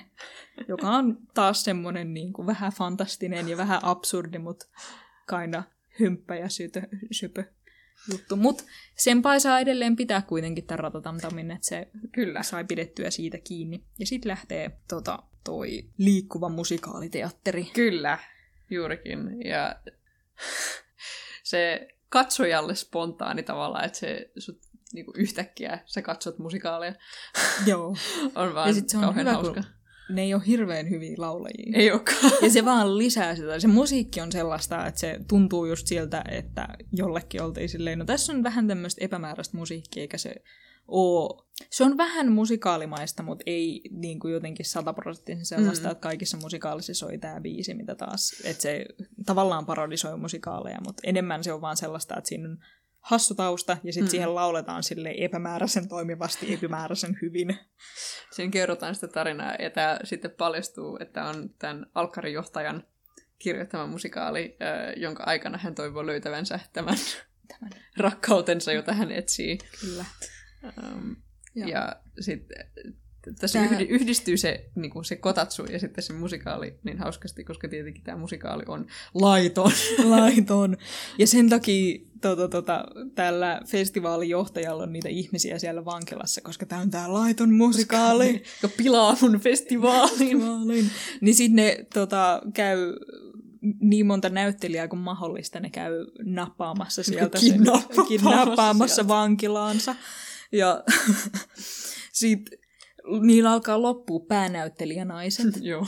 Joten sitten tämä mustatukkainen neito päätyy päänäyttelijäksi laulamaan sinne silleen, että se nopeasti vaan lukee tämän niin kuin skriptin läpi tai joo, siis käsikirjoituksen ja sitten on heti silleen, että joo mä osaan laulaa tämän, no niin mennään. Ja sitten se ei, ei hirveän hyvin laula siinä, mutta se on vaan Hän hirveän on hauskaa. heittäytynyt siihen. Hän on heittäytynyt. Uh, mutta siis mun lempari asia tässä on se, että tosiaan niin kuin, um, ne se milisi jahtaa myös sitä kotatsua, kun siis tosiaan Higuchi ja Alkari-johtaja istuu siinä kotatsun ääressä. Sitten ne aina niin kuin lähtee pois. Joo. Ää, ja ne on kirjoittanut sen seuraavan musikaalin osuuden istuen siinä kotatsun ääressä, ja että niin alkkarijohtaja on läppärillä vaan naputellut sitä. Sinne lähettää sen skriptin sille teatterijengille, jotka lukee sen, sitten niin kuin purkaa, sen, purkaa sen teatterinsa ja menee siihen paikkaan, missä se kotatsu on ollut. Ja sitä vaan niin hirveä, se oli kauhean niin kuin tyydyttävää ja viihdyttävää jotenkin ajatella, että aah, tossa on kirjoittanut sen actin seuraavan niin kuin, osuuden, ja sitten vaan lähtee sieltä menee, ja se on tällainen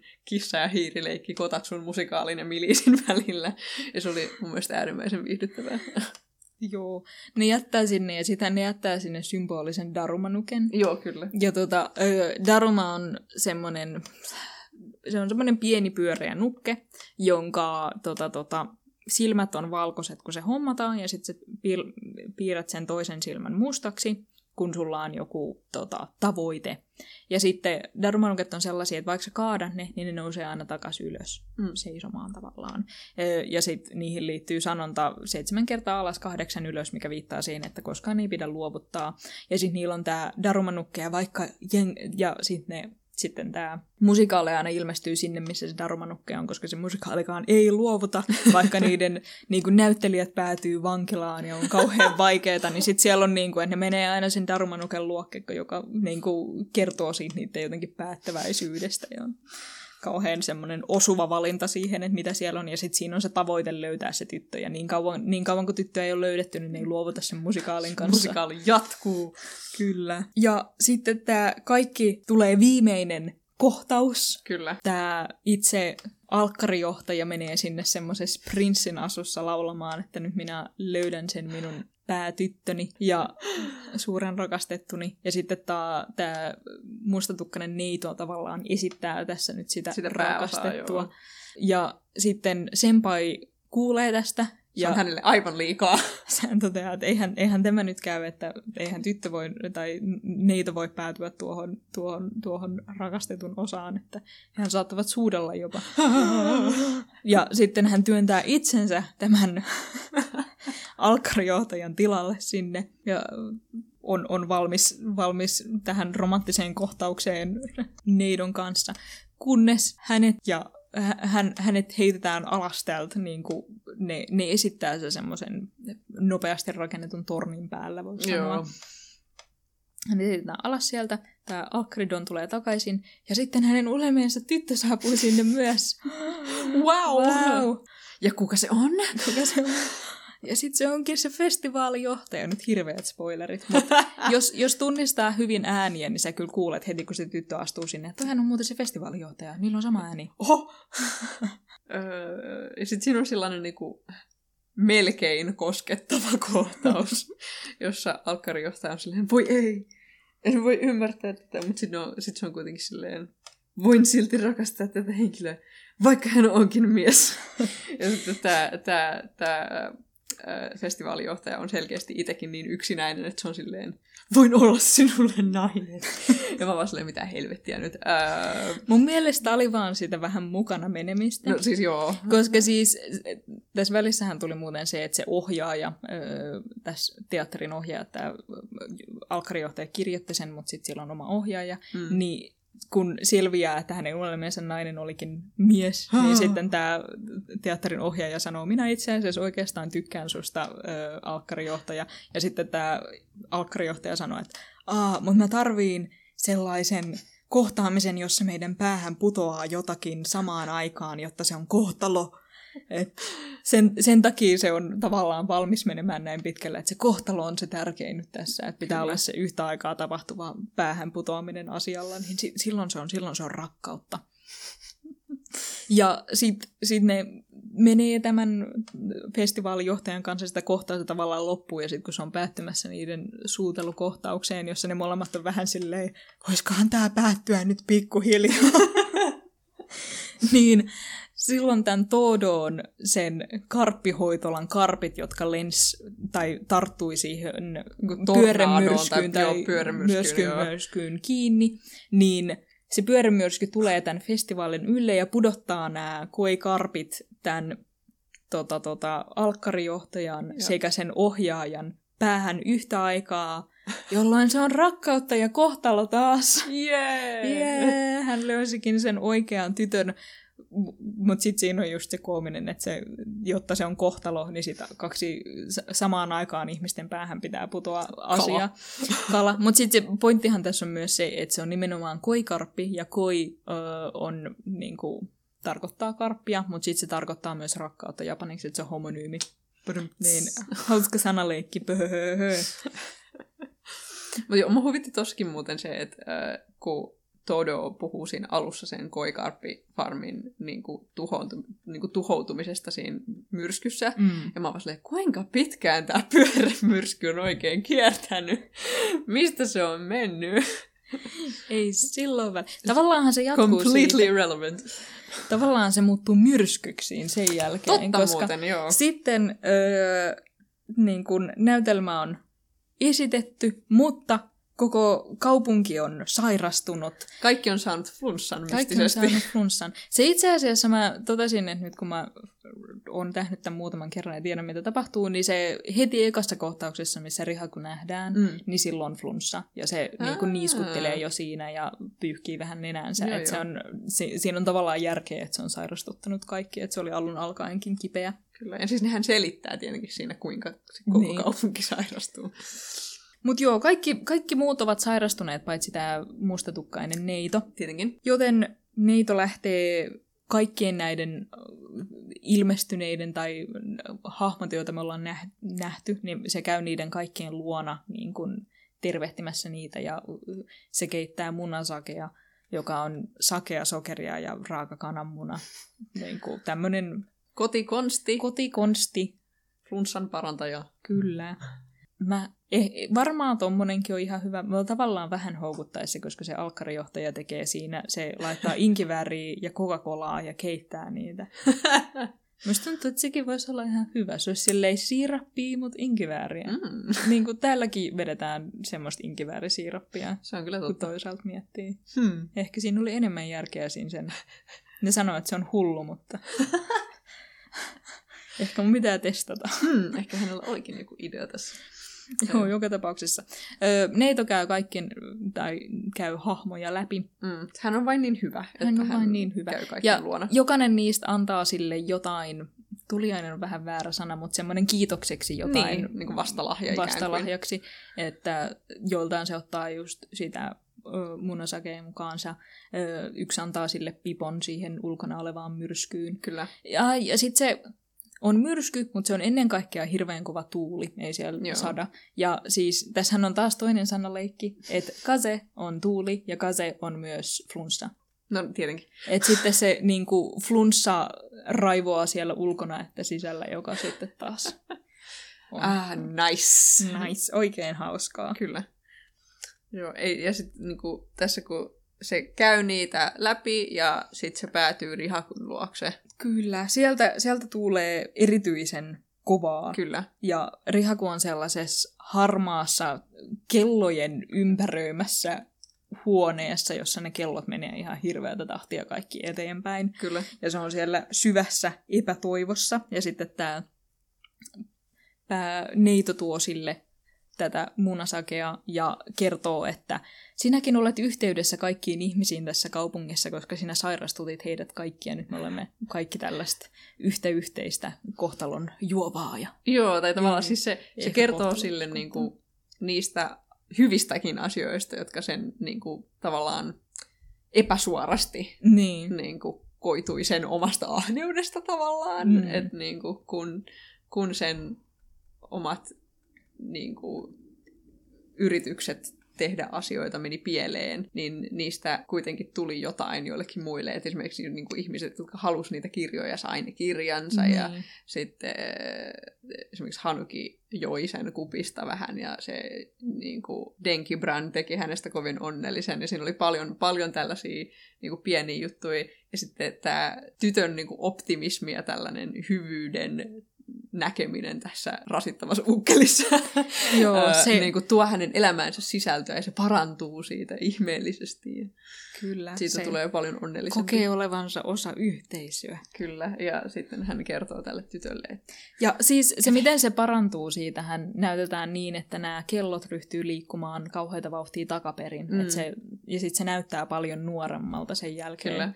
Et nyt, ja ne kellot liikkuu nyt hitaasti taas, eikä ne vaan jotenkin liu sen ohi, ohi ja läpi hänestä, koska hän on niin epätoivoinen.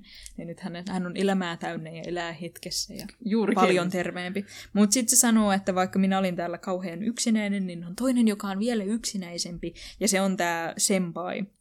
Ah, senpai. Samaan aikaan senpai... Tämähän on koominen kohtaus, koska siis se tapahtuu senpain omassa päässä, jossa Kyllä. sen loogiset aivot tappelee keskenään, ja sitten toisella puolella se, silloin semmoinen oikeustila, missä nämä loogiset Joo, se on... po- mietteet tappelee. Ja sitten sen, sen, sen oikeustilan toisella puolella on sen libido, Joo. Joka on, jota, jotka on semmoisia ratsastajia, jotka on silleen, wuu, tyttö, yeah!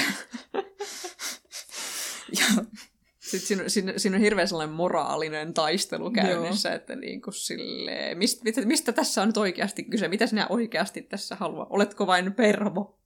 Ja niin kuin kaikkea tällaista. Ja sillä on ihan hirveä ahdistus kaikesta koko ajan ja sen mielenmaisema on silleen kauhea myrsky. Ja sitten siinä niin kuin mennään edestakaisin sen tavallaan pään sisältä ja sitten niin kuin sen omaan pimeään huoneeseen, jossa se makaa peiton alla ja miettii just elämäänsä ja siitä, kuinka niin kuin, kun se katsoo tulevaisuuteen koko ajan. Mm. Ja se on, se on niin kuin sen pain ongelma, että se katsoo pelkästään tulevaisuuteen mm. ja se ahdistuu siitä kauheasti.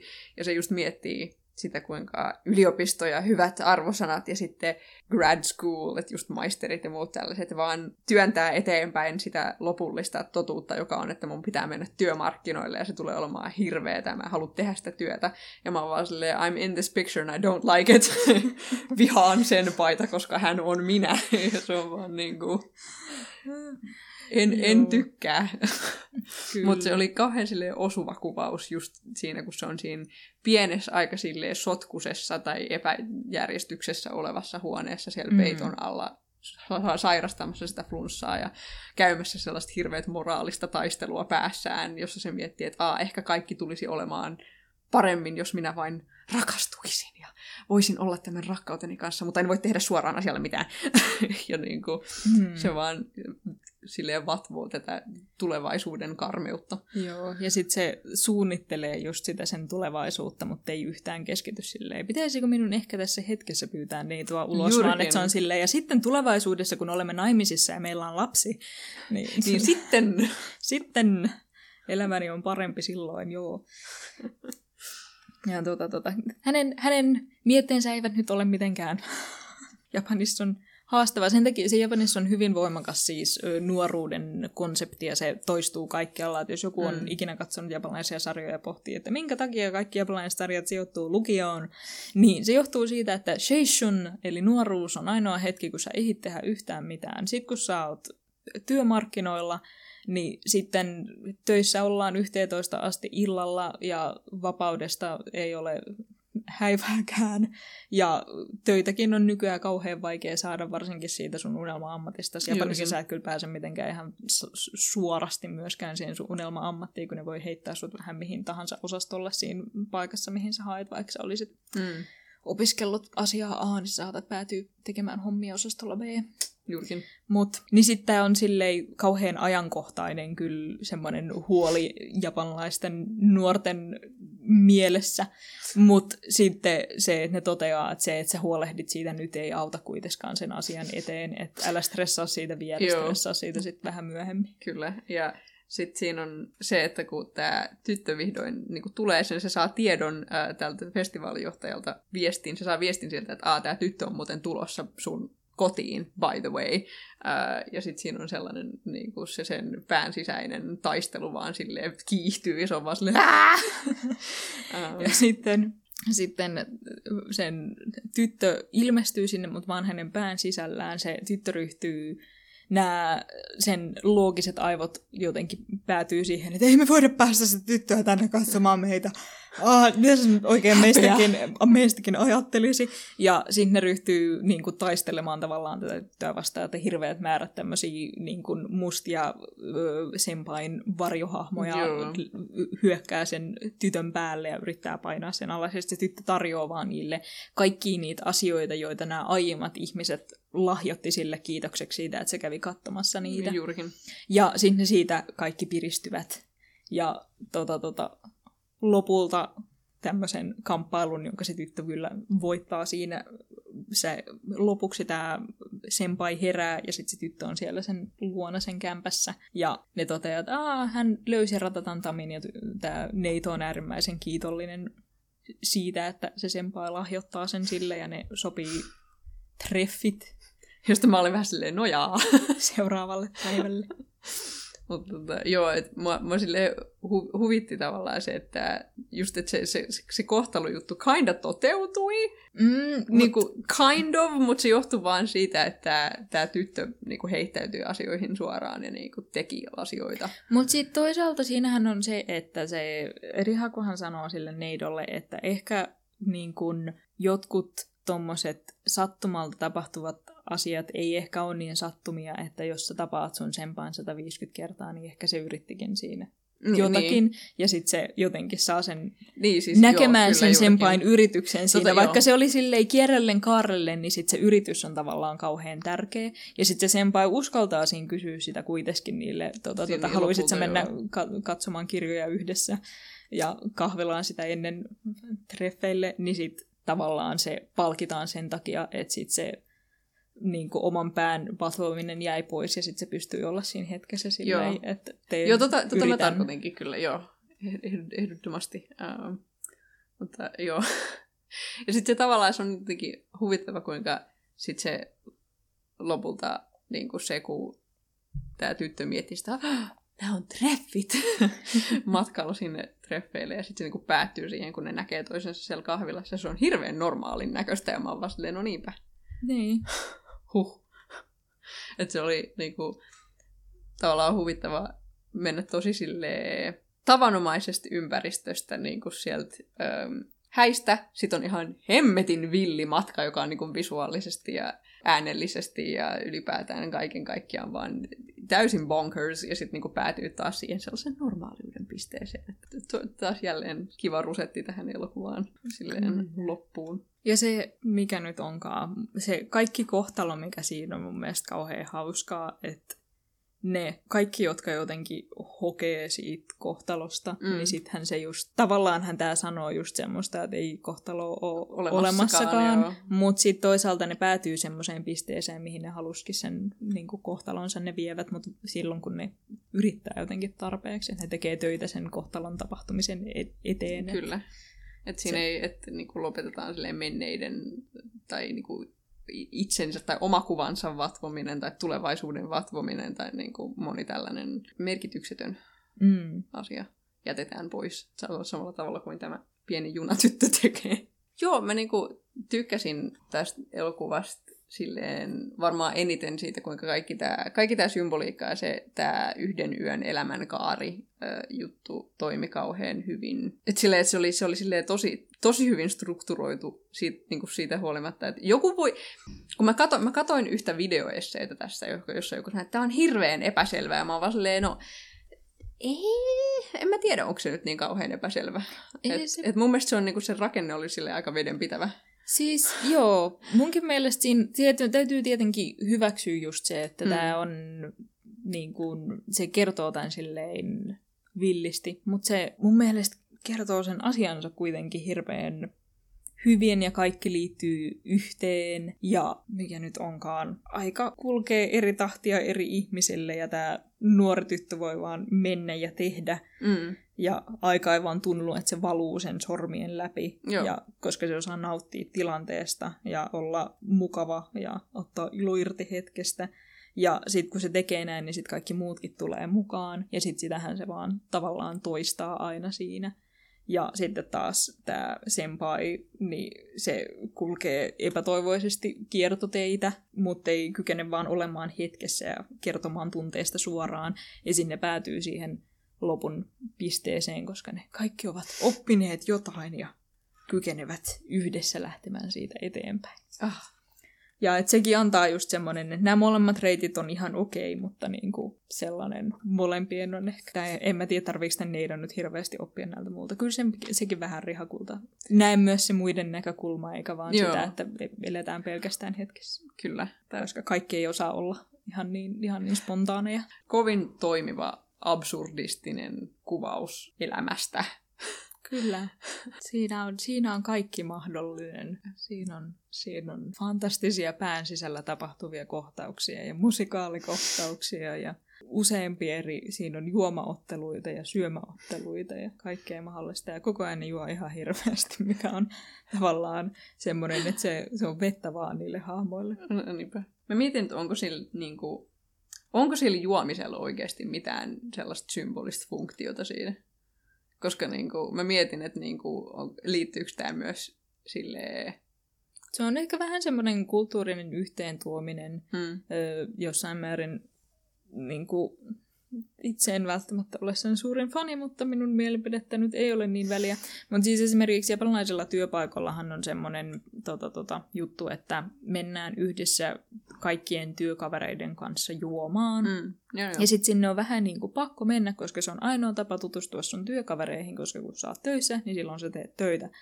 Niin silloin pomot ja kaikki muut silleen tavallaan arvonimikkeestä väliä, jos ne toi, tekee töitä niin tava, samassa toimistossa Mm. ja kerroksessa, niin sitten ne voi mennä yhdessä juomaan ja niin sä tutustut ihmisiin. Joo. Niin sitten se tavallaan juominen toi niitä ihmisiä yhteen. Että kun ne menee eri bileisiin, niin sitten kun vaan jaetaan juomia, niin sit kaikilla on kivaa. Ja sitten just Rihaku jakaa sen, sen Nisedengi Brania eri ihmisille ja sitten sit on, on kivaa ja tulee hyvää fiilistä ja tunnetaan sellaista niin kuin yhteenkuuluvuutta. Tästä saa nyt mun Japanin yhteiskunta 101in samalla. Musta olisi hauskaa, jos joku olisi nähnyt tämän ja ei, ei olisi silleen super Japanin, Japanin kulttuurijutuissa kiinni ja sitten se oppisi tästä jotain. The more you know, The grafiikka. more you know grafiikka. Koska tämä on hirveän japanilainen leffa ja tästä voi nauttia, vaikka ei ymmärtäisi sen kaikkia japanilaisuuksia, mutta sitten siellä on hauskoja pieniä yksityiskohtia, jotka lisää siihen. Ehdottomasti. Enkä mäkään varmaan edes kaikkea, kaikkea tästä tiedä, koska on, on tyhmä suomalainen. Mutta joo, ylipäätään hieno kokemus ja Kyllä, lisää juosaa sinulle. lisää juosaa minulle. Saatan ehkä peräti katsoa sarjankin. Tähän loppuun vielä meidän alun perin itse asiassa piti puhua kolmannesta elokuvasta, mutta sitten elokuvaa tutkiessa tai tarkkaan ottaen sen ohjaa, ohjaajaa tutkiessa me todettiin, että hän on aika absoluuttisen perseestä.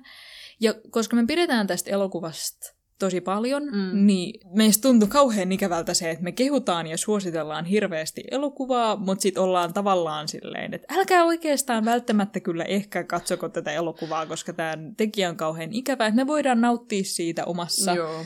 omassa elämässämme, mutta ehkä me ei mainosteta sitä meidän podcastilla kuitenkaan. Joo, kyllä. Joten me päätettiin, että no hei, vois puhua jostain elokuvaharrastamisen metapuolesta sitten. Joo, vähän niin kuin johtain tästä Niin. tavallaan, että miten me lähestytään elokuvien katsomista ja elokuvista puhumista ja Joo, sen sellaista. koska siis, no mulla on tämmöinen hauska esimerkki tähän. Jos joku ihminen kirjoittaa niiden johonkin tota, tota, Tinder tai mihin tahansa deittiprofiilin, että minä pidän elokuvista ja televisiosta, niin se ei tarkoita yhtään mitään. Ja se ei kerro niistä ihmisestä oikeastaan yhtään mitään, koska se sama asia voi tarkoittaa sitä, että katson vain Marvel-leffoja Niinpä. tai katson silloin tällöin Netflixistä yhden sarjan, kun joku kaveri suosittelee sitä minulle. Tai että olen joka viikko elokuvissa kaksi kertaa ja minulla on koko elokuvahistorian kaanon takaraivossani katsottuna ja niin kun elän ja hengitän pelkästään elokuvia Niin. tai mitä tahansa muuta. Niin sitten me ajateltiin, että koska me varmaan kirjoitellaan tälleen podcastina, että Ää, tämä podcast tykkää elokuvasta ja televisiosta, mutta mistä, mitä se oikeastaan meille tarkoittaa, niin. kun me Niin. sanotaan näin? Voisi vois selventää vähän niin kuin meidän omaa suhdetta. Joo, ja sitten se voi olla ihan kiinnostavaa silleen, vertailkaa teidän, teidän omia pohdintojanne, miten te kulutatte mediaa meihin. Et mulle tuli mieleen ihan vaan silleen johtaa, johtaa siitä, että me ei haluttu puhua tästä elokuvasta. Et mulle, mä oon huomannut vuosien aikana, että mulle on koko ajan enemmän merkinnyt elokuvan tekijä lisää. Että tavallaan, että mä, että vaikka mä pystyn nauttimaan elokuvista, joiden tekijät on problemaattisia, niin mulla yhä enemmän silleen, ne teokset alkaa vähän niin kuin myrkyttyä. Et kun silleen kuulee koko ajan lisää silleen paskaa ja niin kuin rikollisuudesta elokuvaohjaajien keskuudessa, niin siitä on tullut vaikeampaa mulle katsoa sen ohi. Niin, niitä lukee ehkä vähän eri tavalla Niin, niitä elokuvia. niitä joo. elokuvia, ja sit vaikka niin kuin joku Hitchcockin linnut on, Mm. muutenkin jo tiedetään, että siellä se kiduttaa niitä naisia, mutta se myös hyväksikäytti niitä naisia. Juurikin. Niin se tuntuu jotenkin erityisen pahalle sit se katsominen. Joo, siis niinku sama, sama juttu just niinku Kubrickin The Shiningin kanssa siitä, että siinä niinku emotionaalisesti pahoinpideltiin Shelley Duvalia sen elokuvan aikana, että kato, Mm. hänestä saataisiin paras mahdollinen suoritus, ja se on, toi ei ole kaikista pahimmasta päästä, mitä elokuvaohjaaja voi tehdä, mutta on se silti aika hirveetä, ja mä muistan sen joka kerta, kun mä katson sitä leffaa, ja mä oon vaan silleen, no, buu. Niin, että sit se just, no nimenomaan myrkyttää vähän sitä kokemusta, että voi olla vaikeampi immersioitua siihen maailmaan, kun vaan miettii, että noi on muuten oikeita kyyneleitä. Niin, juurikin. Et sille mun mielestä elokuvien ja television katsomispohja on tosi tunnepohjainen. Mm. Et mulle, mulle merkitsee tosi paljon kaikki siinä elokuvassa ja mikä siihen liittyy myös silleen metatasolla. Mm.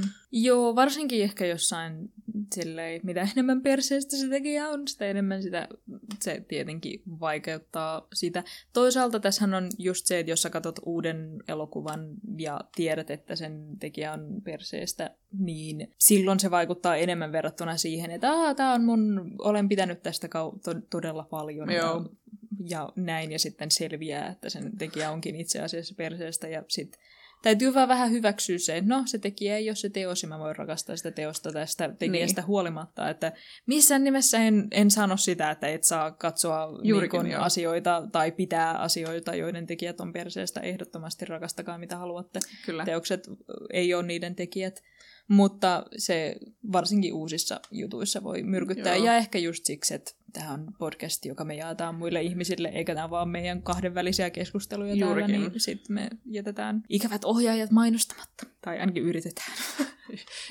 Mahdollisimman hyvin. Ähm, mutta joo, että mä silleen lä- lähestyn, lähestyn just tunnepohjaisesti ja tosi silleen antaumuksella elokuvia. Mun mielestä se on, se on mun mielestä meillä aika silleen sama, niin kuin me, me jaetaan se, että me ollaan aika, niin kuin me heittäydytään elokuviin aika paljon. Joo, se, ja just, että mäkin katson paljon samaistumisen kautta, että se samaistuminen on, on tosi tärkeää mulle, että niin kuin, mä tiedän ihmisiä, jotka kuluttaa esimerkiksi semmoisena, että oo, tässä on teos, ja mitä tämä teos merkkaa jotenkin laajemmassa kokonaisuudessa, mm. eikä niinkään jotenkin silleen, kuinka paljon mä voin samaistua tämän niin kuin päähenkilön fiiliksiin tässä, kun sitä taas itse nimenomaan katsoo hirveän paljon, paljon no, samaistumisen kautta. Ja silleen, pidän just enemmän semmosesta, niin kuin, no, tämä empatia aina toistuu tässä podcastissa, mutta just tykkään nimenomaan sellaisesta niin kuin, myös sitten taas toisaalta elokuvista, joissa on tunnetta ja ne pyrkii herättämään katsojassa tunteita, Joo, niin se, se mun mielestä lisää sitä jotenkin immersiota. joo, kyllä. Ja sitten ihan vaan siksi, että mä pidän kauheasti elokuvateattereista. Mun mielestä ne on kaikkein paras paikka immersoitua elokuviin. Siis todellakin. ne, on, ne on semmoinen ihana safe, safe space, mukava tila. Ja Mm. niissä on aina hyvä olla ja jne, jne. Niin sit tota, tota, se, se myös tulee osittain siitä, että se jotenkin semmoinen erityisimmersiivinen kokemus tulee elokuvateatterissa. Mm. Mutta sit, sitä kautta mun tulee myös paljon enemmän katsottua uusia elokuvia. Joo. Koska siis sun elokuvahistoria tietämyshän on oikein hyvää, koska sun on täytynyt katsoa vaan kaikki. Kyllä. Ja Joo. pitkin poikin, koska sä oot opiskellut asioita ja silleen. Ja sitten taas mä vaan on tämmönen tiluliluli harrastaja, joka käy elokuvissa niin usein kuin pystyy ja tota, tota, nauttii enemmän jotenkin siitä, mitä tehdään just nyt ja on mm. kiinnostunut nimenomaan siitä, että mitä, täl, mikä, mitä tämä hetki voi tarjota, mm. enkä jotenkin siitä, että mitä tarjottiin 40 vuotta sitten mm. pelkästään. Mm. Joo, siis mulla on niinku, kun mun, se, mun elokuvaopintojen pohjalta tullut Joo, siis munkin sille elokuvakaanonin tietämys ei ole niin laajaa kuin monella muulla.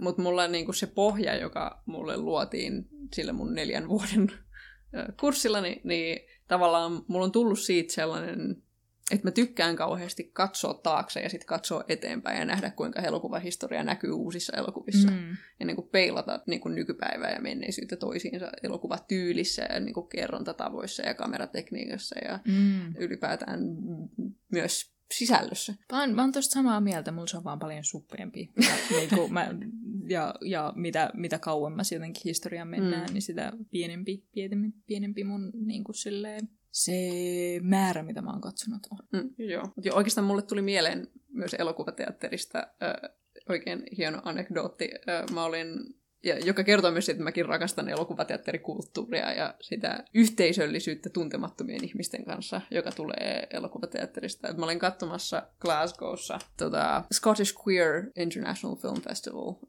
näytöstä Tom Hollandin kasari kauhukomediasta Fright Night. Hmm. Ää, joka on yksi mun lempi, lempielokuvista muuten. Se on niin hauska. Ää, ja meitä oli ehkä 30 ihmistä siellä näytöksessä. Se oli tosi sellainen niin kuin low-key indie tapahtuma. Ja siellä oli yksi ihminen, jolla oli maailman paras sellainen huutonaurukiljahdus ää, ja sitten aina silleen tällaisten koomisten hetkien tai jopa sellaisten niin kuin vähän outojen hetkien niin kuin aikana tämä yksi ihminen nauroi sieltä jostain nurkasta silleen ja sitten kaikki muut siellä teatterissa niin jotenkin liittyi siihen. Ja se teki siitä katsomuskoke- katsomuskokemuksesta vain kymmenen kertaa paremman. Mä nautin siitä niin paljon. Se oli, se oli niin hauskaa. Siis ne ihmiset, jotka uskaltaa nauraa yksittäin, niin ne on maailman parhaimpia, koska ne vetää vaan kaikki muut siihen just Kyllä. messiin. Kyllä. Koomikkojen pelastajat. Todellakin, ihan ehdottomasti. Mutta oikeastaan tulee mieleen elokuvateatterista ja elokuvakulttuurista, että vaikka mäkin silleen, mä oon aina kattonut elokuvia, niin mä oon aina ollut tosi investoitunut elokuviin, ne on ollut mukaan tärkeitä, niin, niin kuin lukiossakin. Mä kävin hirveän usein elokuvissa ihan älyttömän usein elokuvissa. Mä en tiedä, kuinka paljon rahaa mulla meni siihen.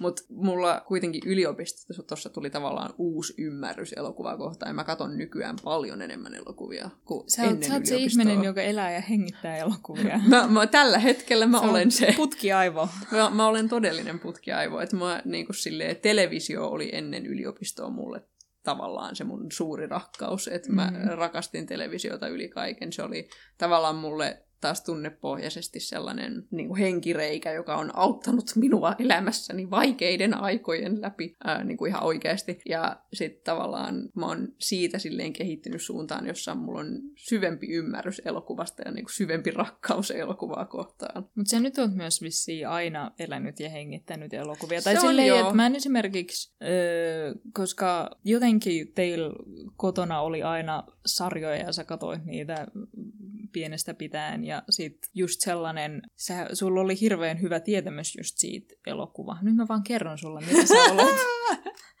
Mutta mut siis mä aina mietin sitä, että haha, no Vivianalla on kauhean hyvä haju jostain tota, tota, jo ysäri-televisio, niin kun, hmm. kuinka moninaista se saattoi olla siihen aikaan, koska sitten taas Öö, mulla meni aika pitkään ennen kuin tuli semmoinen, tai mäkin ehkä vähän olin niitä ihmisiä, että on vaan hirveästi niitä sarjoja, jotka liikkuu eteenpäin siinä ekassa ja vikassa jaksossa. Ja niin kuin mä voin ehkä sanoa pari esimerkkiä, jotka ei tee näin, mutta mm, ja sit sä oot silleen, minulla on paljon enemmän informaatiota tästä asiasta. Mä oon silleen, missä välissä sä katsoit näitä? Miten? Minä en ymmärrä. Minä, minulla oli vain televisio ja sieltä tullut mitä, saatana.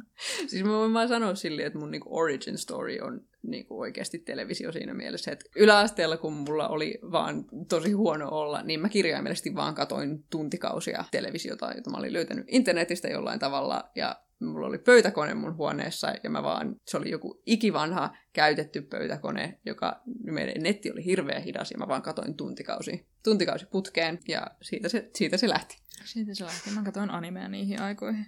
Mm. Niin, mut... Äm, Ehkä voisi silleen tyylistä puhua myös. tyylistä puhuu. Joo, ehkä se, että ö, nautin hirveästi visuaalisuudesta. Ja Miksei? siksi, jos joku näyttää hyvälle, mä voin ainakin ryhtyä katsomaan sitä ihan vaan sen takia. Ja mua just kiinnostaa sellainen, niin kun, että jos joku tekee, vaikka se olisi tavallaan sisällöllisesti geneerinen, mutta jos se on visuaalisesti öö, Innovatiivinen. innovatiivinen joo. niin sit Tai mä muuta voin nauttia muuta. siitä tosi paljon. Kyllä. Joo, mä oon samassa veneessä senkin kanssa. Se, niin kuin mä tiivistin, tai mä oon tiivistänyt jotenkin omassa päässäni tälleen täydellä uholla ja itseäni täynnä olevalla tavalla, että mun elokuva niin kuin makuni tai on laaja. Mm, joo, Mut mä se- samaa mieltä kyllä. Mutta se johtuu ihan vaan siksi, että mua ei ole, mulla ei ole ikinä ollut ihan hirveästi väliä, mistä joku elokuva on, niin kuin mistä maasta. Jos se vaikuttaa kiinnostavalle, niin sitten se on kiinnostava ja sitten mä suorastaan saatan jopa vähän etsiä silleen öö, moni, monipuolisemmin. Todellisuudesta en ympäri maailmaa. Sille mun, me, me kaikki olemme hirveän Amerikka-keskittyneisiä Joo. täällä, täällä Suomessakin. Mutta öö, varsinkin, ko- koska mä oon kattonut animea niin hirveän pitkään, tai hirveän pitkään, niin mä voisin sanoa noin kymmenen vuotta, öö, vähän päälle, niin se, se tavallaan herätti sellaisen, niin joo, että ei ole vaan ainoastaan sellainen länsimaalainen tapa kulut- kuluttaa tai tapa kertoa tarinoita, Mm. koska japanlaiset, öö, siellä, on, siellä on kyllä hyvin spesifi. Teoksia on niin kauhean monenlaista, niin Mm, mua joo, joo. ahdistaa sanoa näin. Mutta siis tavallaan, että on tiettyjä semmoisia japanlaisia kerrontakonventioita tai tarinoita tai miten ne tarinat kerrotaan, jotka toistuu usein. Et ihan sama katot sä siellä niin kuin live action juttuja vai onko se animaatiota, niin mä pidin siitä kauheasti. Ja jotta sitä ymmärsi vähän paremmin, niin sitten se tarkoitti sitä, että piti tutkia Japania sille yhteiskuntana ja maana ja sen omia juttuja. Niin just tää niin kuin mun prässäily mun Japanin tietämyksellä tuossa tota, tota, Night is Short Wakon Girlissä ei, ei, ei tuonut sitä ilmi, niin mä oon jonkun verran kyllä tutkinut niin kuin Japania, varsinkin silleen sosiologia mielessä. Joo. Mun sen historia, mulla on silleen vähän yleiskäsitys, mä en ole oikeasti mikään mestari Japanin Mm. tota, historian suhteen, et mä nyt tiedän suunnilleen, mikä tapahtuu ja missä järjestyksessä ja jotain päärakenteita, mutta mm, muuten. Ja siis en ole mikään ääriasiantuntija, mutta sen verran, että jos, jos on jotain semmoisia hyvin japanlaisuuksia sarjoissa, niin musta on tärkeää, että mä ymmärrän ne koska sit on paljon länsimaalaisia ihmisiä, jotka kuluttaa esimerkiksi japanlaista mediaa ja on silleen, ymmärtää asioita väärin ihan vaan siksi, että se ei ole niiden kulttuuri. Mm. Mm. Niin se avaa sitä, minkä takia asiat tapahtuu näin siinä sarjassa, jos sä ymmärrät vähän sitä kulttuuria, mistä se tulee. Esimerkiksi se, että sä vaan pystyt kääntämään ajatuksen siitä, että niin joo, tämä ei tule individualistisesta kulttuurista, vaan kollektiivisesta. Joo, joo. Ja se ehkä kun asia tapahtuu näin, niin mun ei pidäkään pohtia sitä ainoastaan silleen päähenkilöä individualistisena ihmisenä ajatellen, vaan että mitä se tarkoittaa nimenomaan siinä yhteisökontekstissa. Joo, ja me siis, sulla on, niinku, sulla on se kyky, että sä pystyt ja niinku, oot tosi, sulla on sellainen drive tutkia asioita tosi tarkasti. Mm. Että silleen, että sä katot jotain ja sit sä haluat tietää siitä taustasta lisää ja sä niinku kykenet tutkimaan sitä myös tosi perusteellisesti. Että niinku, että kun, kun mä oon seurannut, kun sä oot tehnyt luentoja, niin sulla, sä teet hirveästi tutkimustyötä niiden eteen. Siis mä tiedän vaan niin paljon ihmisiä, jotka tietää jo niin paljon mua enemmän, niin, niin mä oon silleen, no mulla on semmoinen pohja tähän asiaan, mutta mm, mut olen, olen lukenut usea, useamman sosiologiakirjan Mm. Japanista ja se auttaa kyllä hirveästi ja sen takia mä pystyn antaa sellaisen hyvin, hyvin tiiviin ja lyhkäisen niin kuin Japanin yhteiskunta 101-selityksen, miksi joo. asiat toimii näin, mutta mulla on paljon tyhjiä aukkoja. Mutta pointti tässä on se, Mm. että jos meillä kaikilla on paljon siksi me katsotaan elokuvia myötä haju siitä, miten amerikkalainen yhteiskunta toimii ja sen mm. jotain spesifiuksia.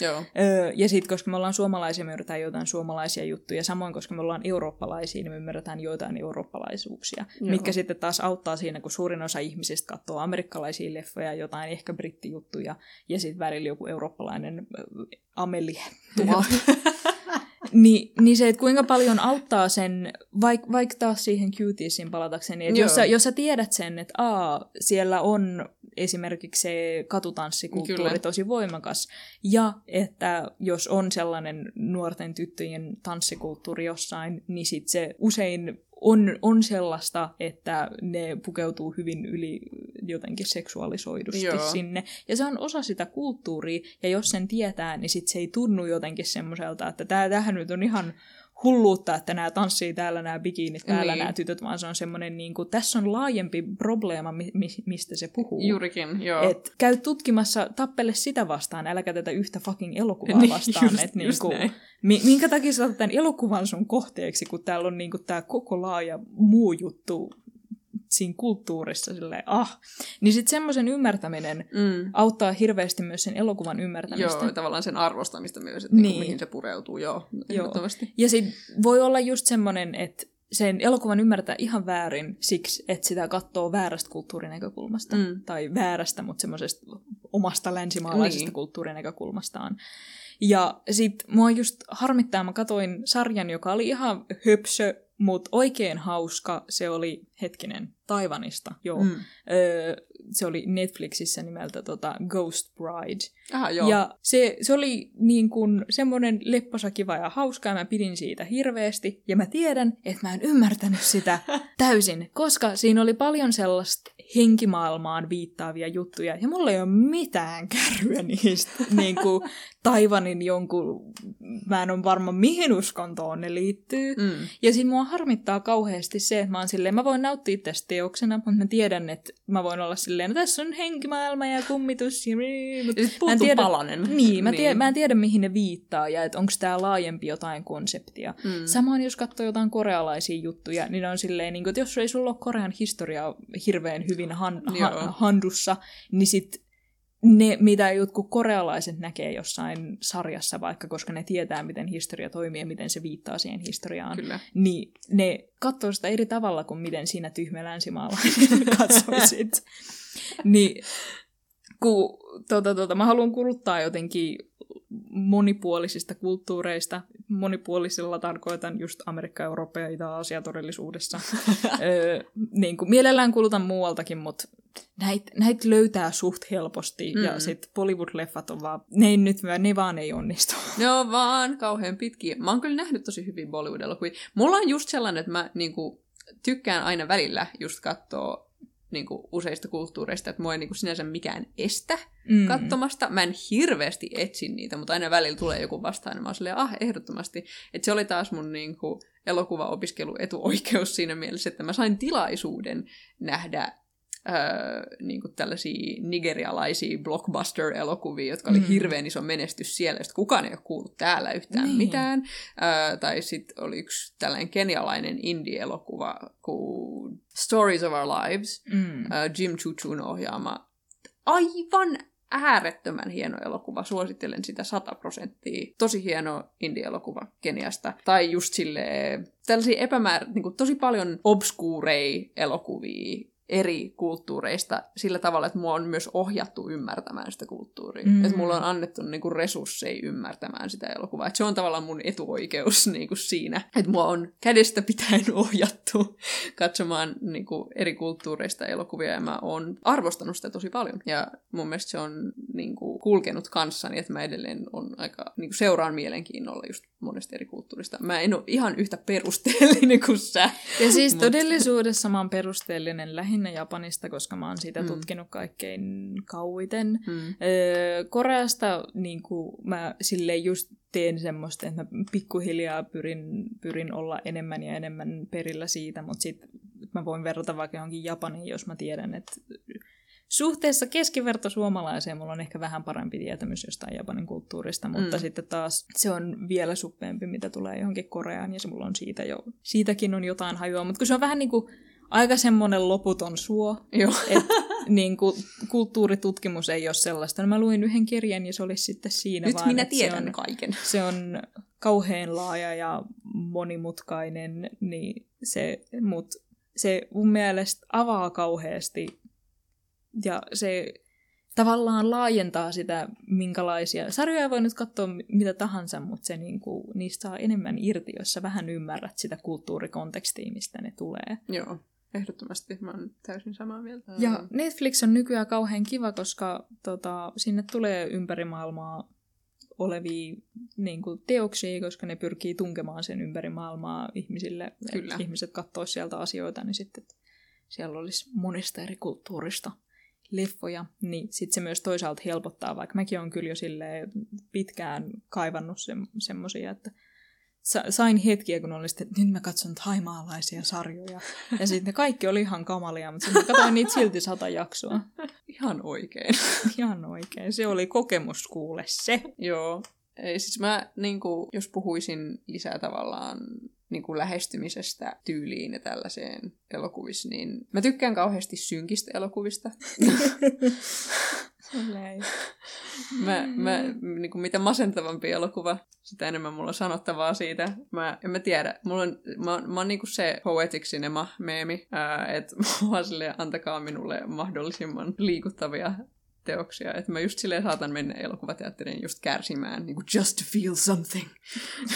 Et mun mielestä just, no siis mun mielestä Honey Boy on niin hyvä esimerkki, että mun mielestä niin niistä rakkautta ja anarkia elokuvista, joita mä mentiin katsomaan, niin varmaan nimeäisin Honey Boyn mun lemppariksi sen takia, että se sai musta aikaan niin hirveän voimakkaan tunnereaktion, ja mä olin silleen, että tuo oli kyllä nyt todellinen kokemus, kiitoksia, näitä ei ole enää hirveästi. Mm.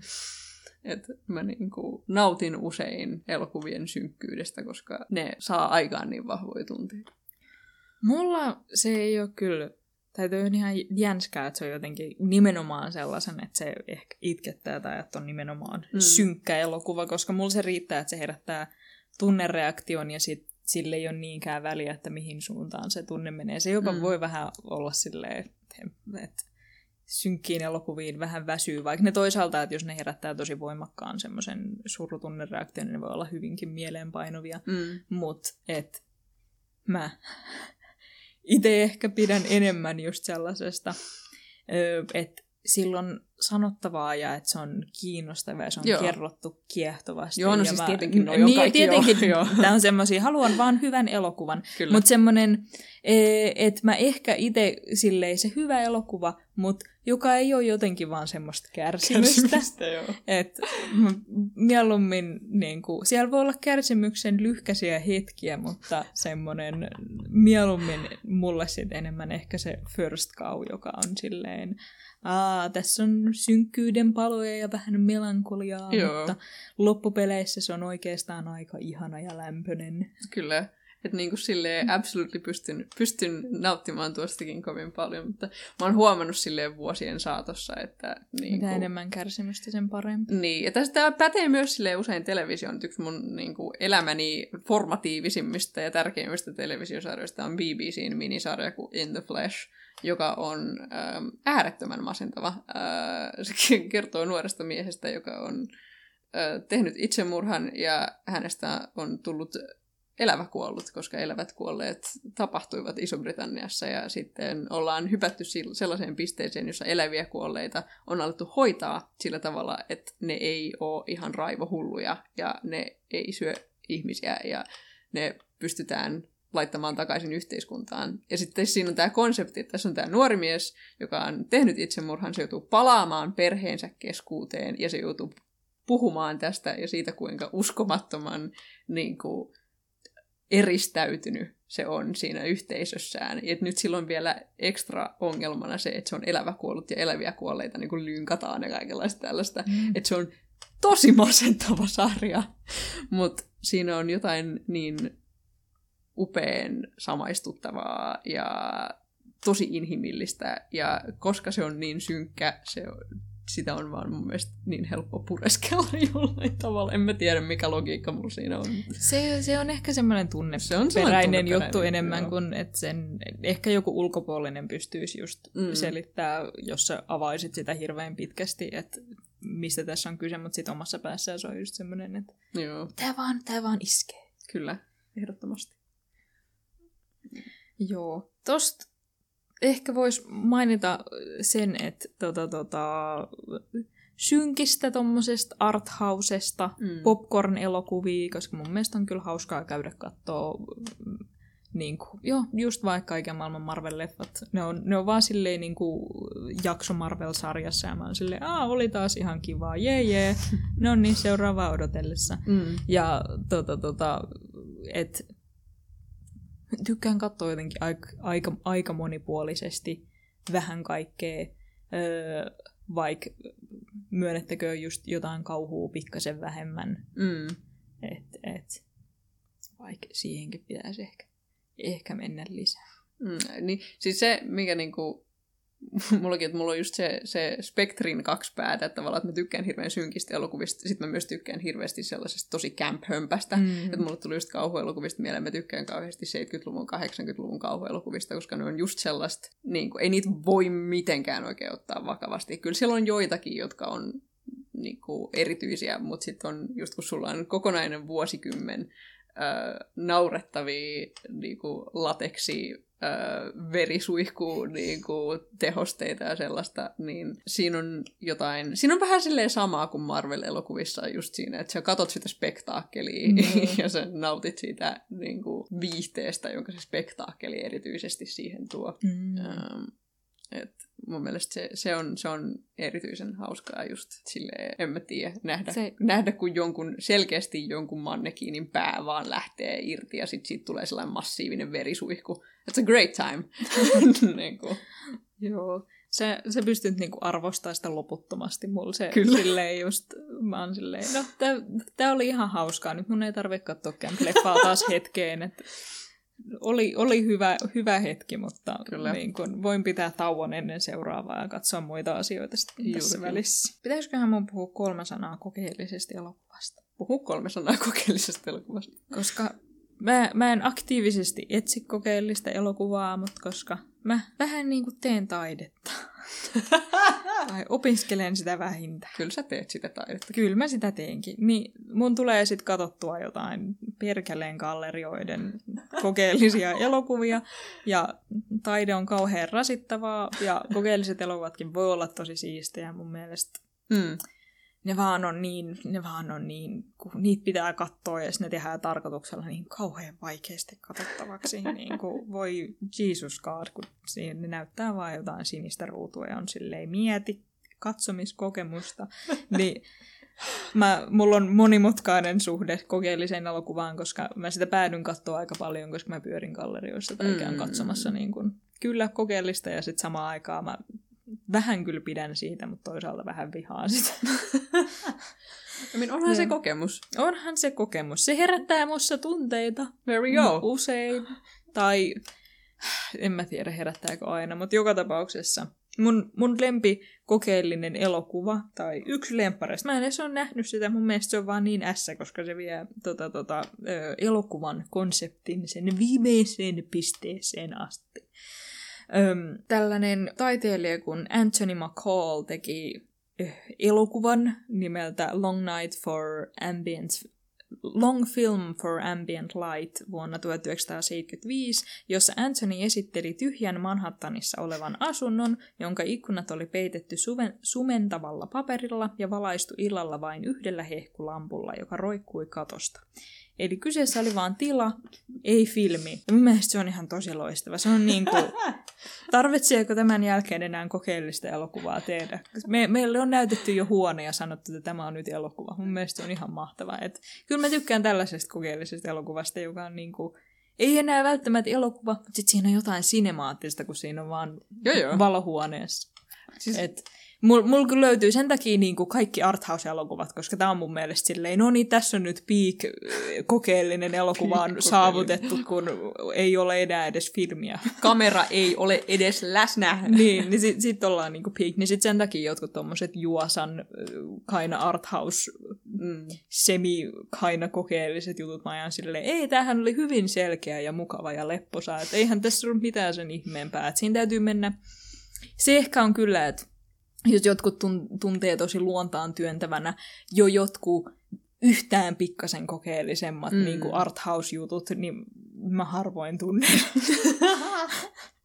Et koska sitten taas sellaista just tyhjää, tyhjän tilan kuvaamista ja jotenkin, missä pitää pohtia ei niin sitä, mitä on siinä ruudulla, vaan pelkästään jotain fucking katsomiskokemusta. Niin sellaiset, sellaiset, sellaiset on mun mielestä sit alkaa olla siellä niin kuin ääripäässä siinä hommassa. Et... Joo, kyllä. Ei siis mä, mäkin on silleen jotkut tietyt niin kuin kokeelliset elokuvat, jotka ei ole narratiivisia, tai on silleen vaan puolinarratiivisia. Niin kuin, no se yksi, joka mulle tulee aina mieleen, on um, Laura Malvin. Sireenihän se siellä. Yeah. Ei ollut viime jaksossa, me vähän petyttiin just, kun mä eihin mainita siitä. Mutta siis Laura Malvin merkkiteos Riddles of the Sphinx, um, jonka koko pointti oli silleen purkaa Hollywoodissa niin kuin, Osittain kyllä Ranskasta, you know, Hollywoodin Joo, liikkunut.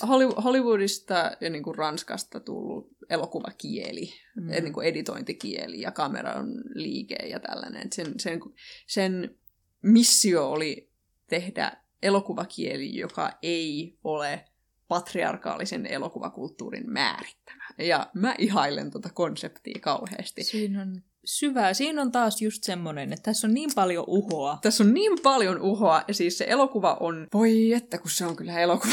Sitä on... Se, se on vielä oikeastaan mun mielestä kokeellisena elokuvana, joo. niin se on oikein kuule katsottava. On, ei, ei, ei, ei edes paha. Mutta tällaisena niin kuin, narratiivisen elokuvan plebejinä niin sitä, sitä, oli, silleen, sitä oli vähän, vähän raskasta katsoa, mutta kun mietti sitä, että niinku, mikä se ajatusprosessi, joka siihen elokuvaan oli mennyt, niin oli vaan silleen, I respect that. Niinku, kyllä mä voin, mä voin kunnioittaa tätä ajatusta kovin paljon.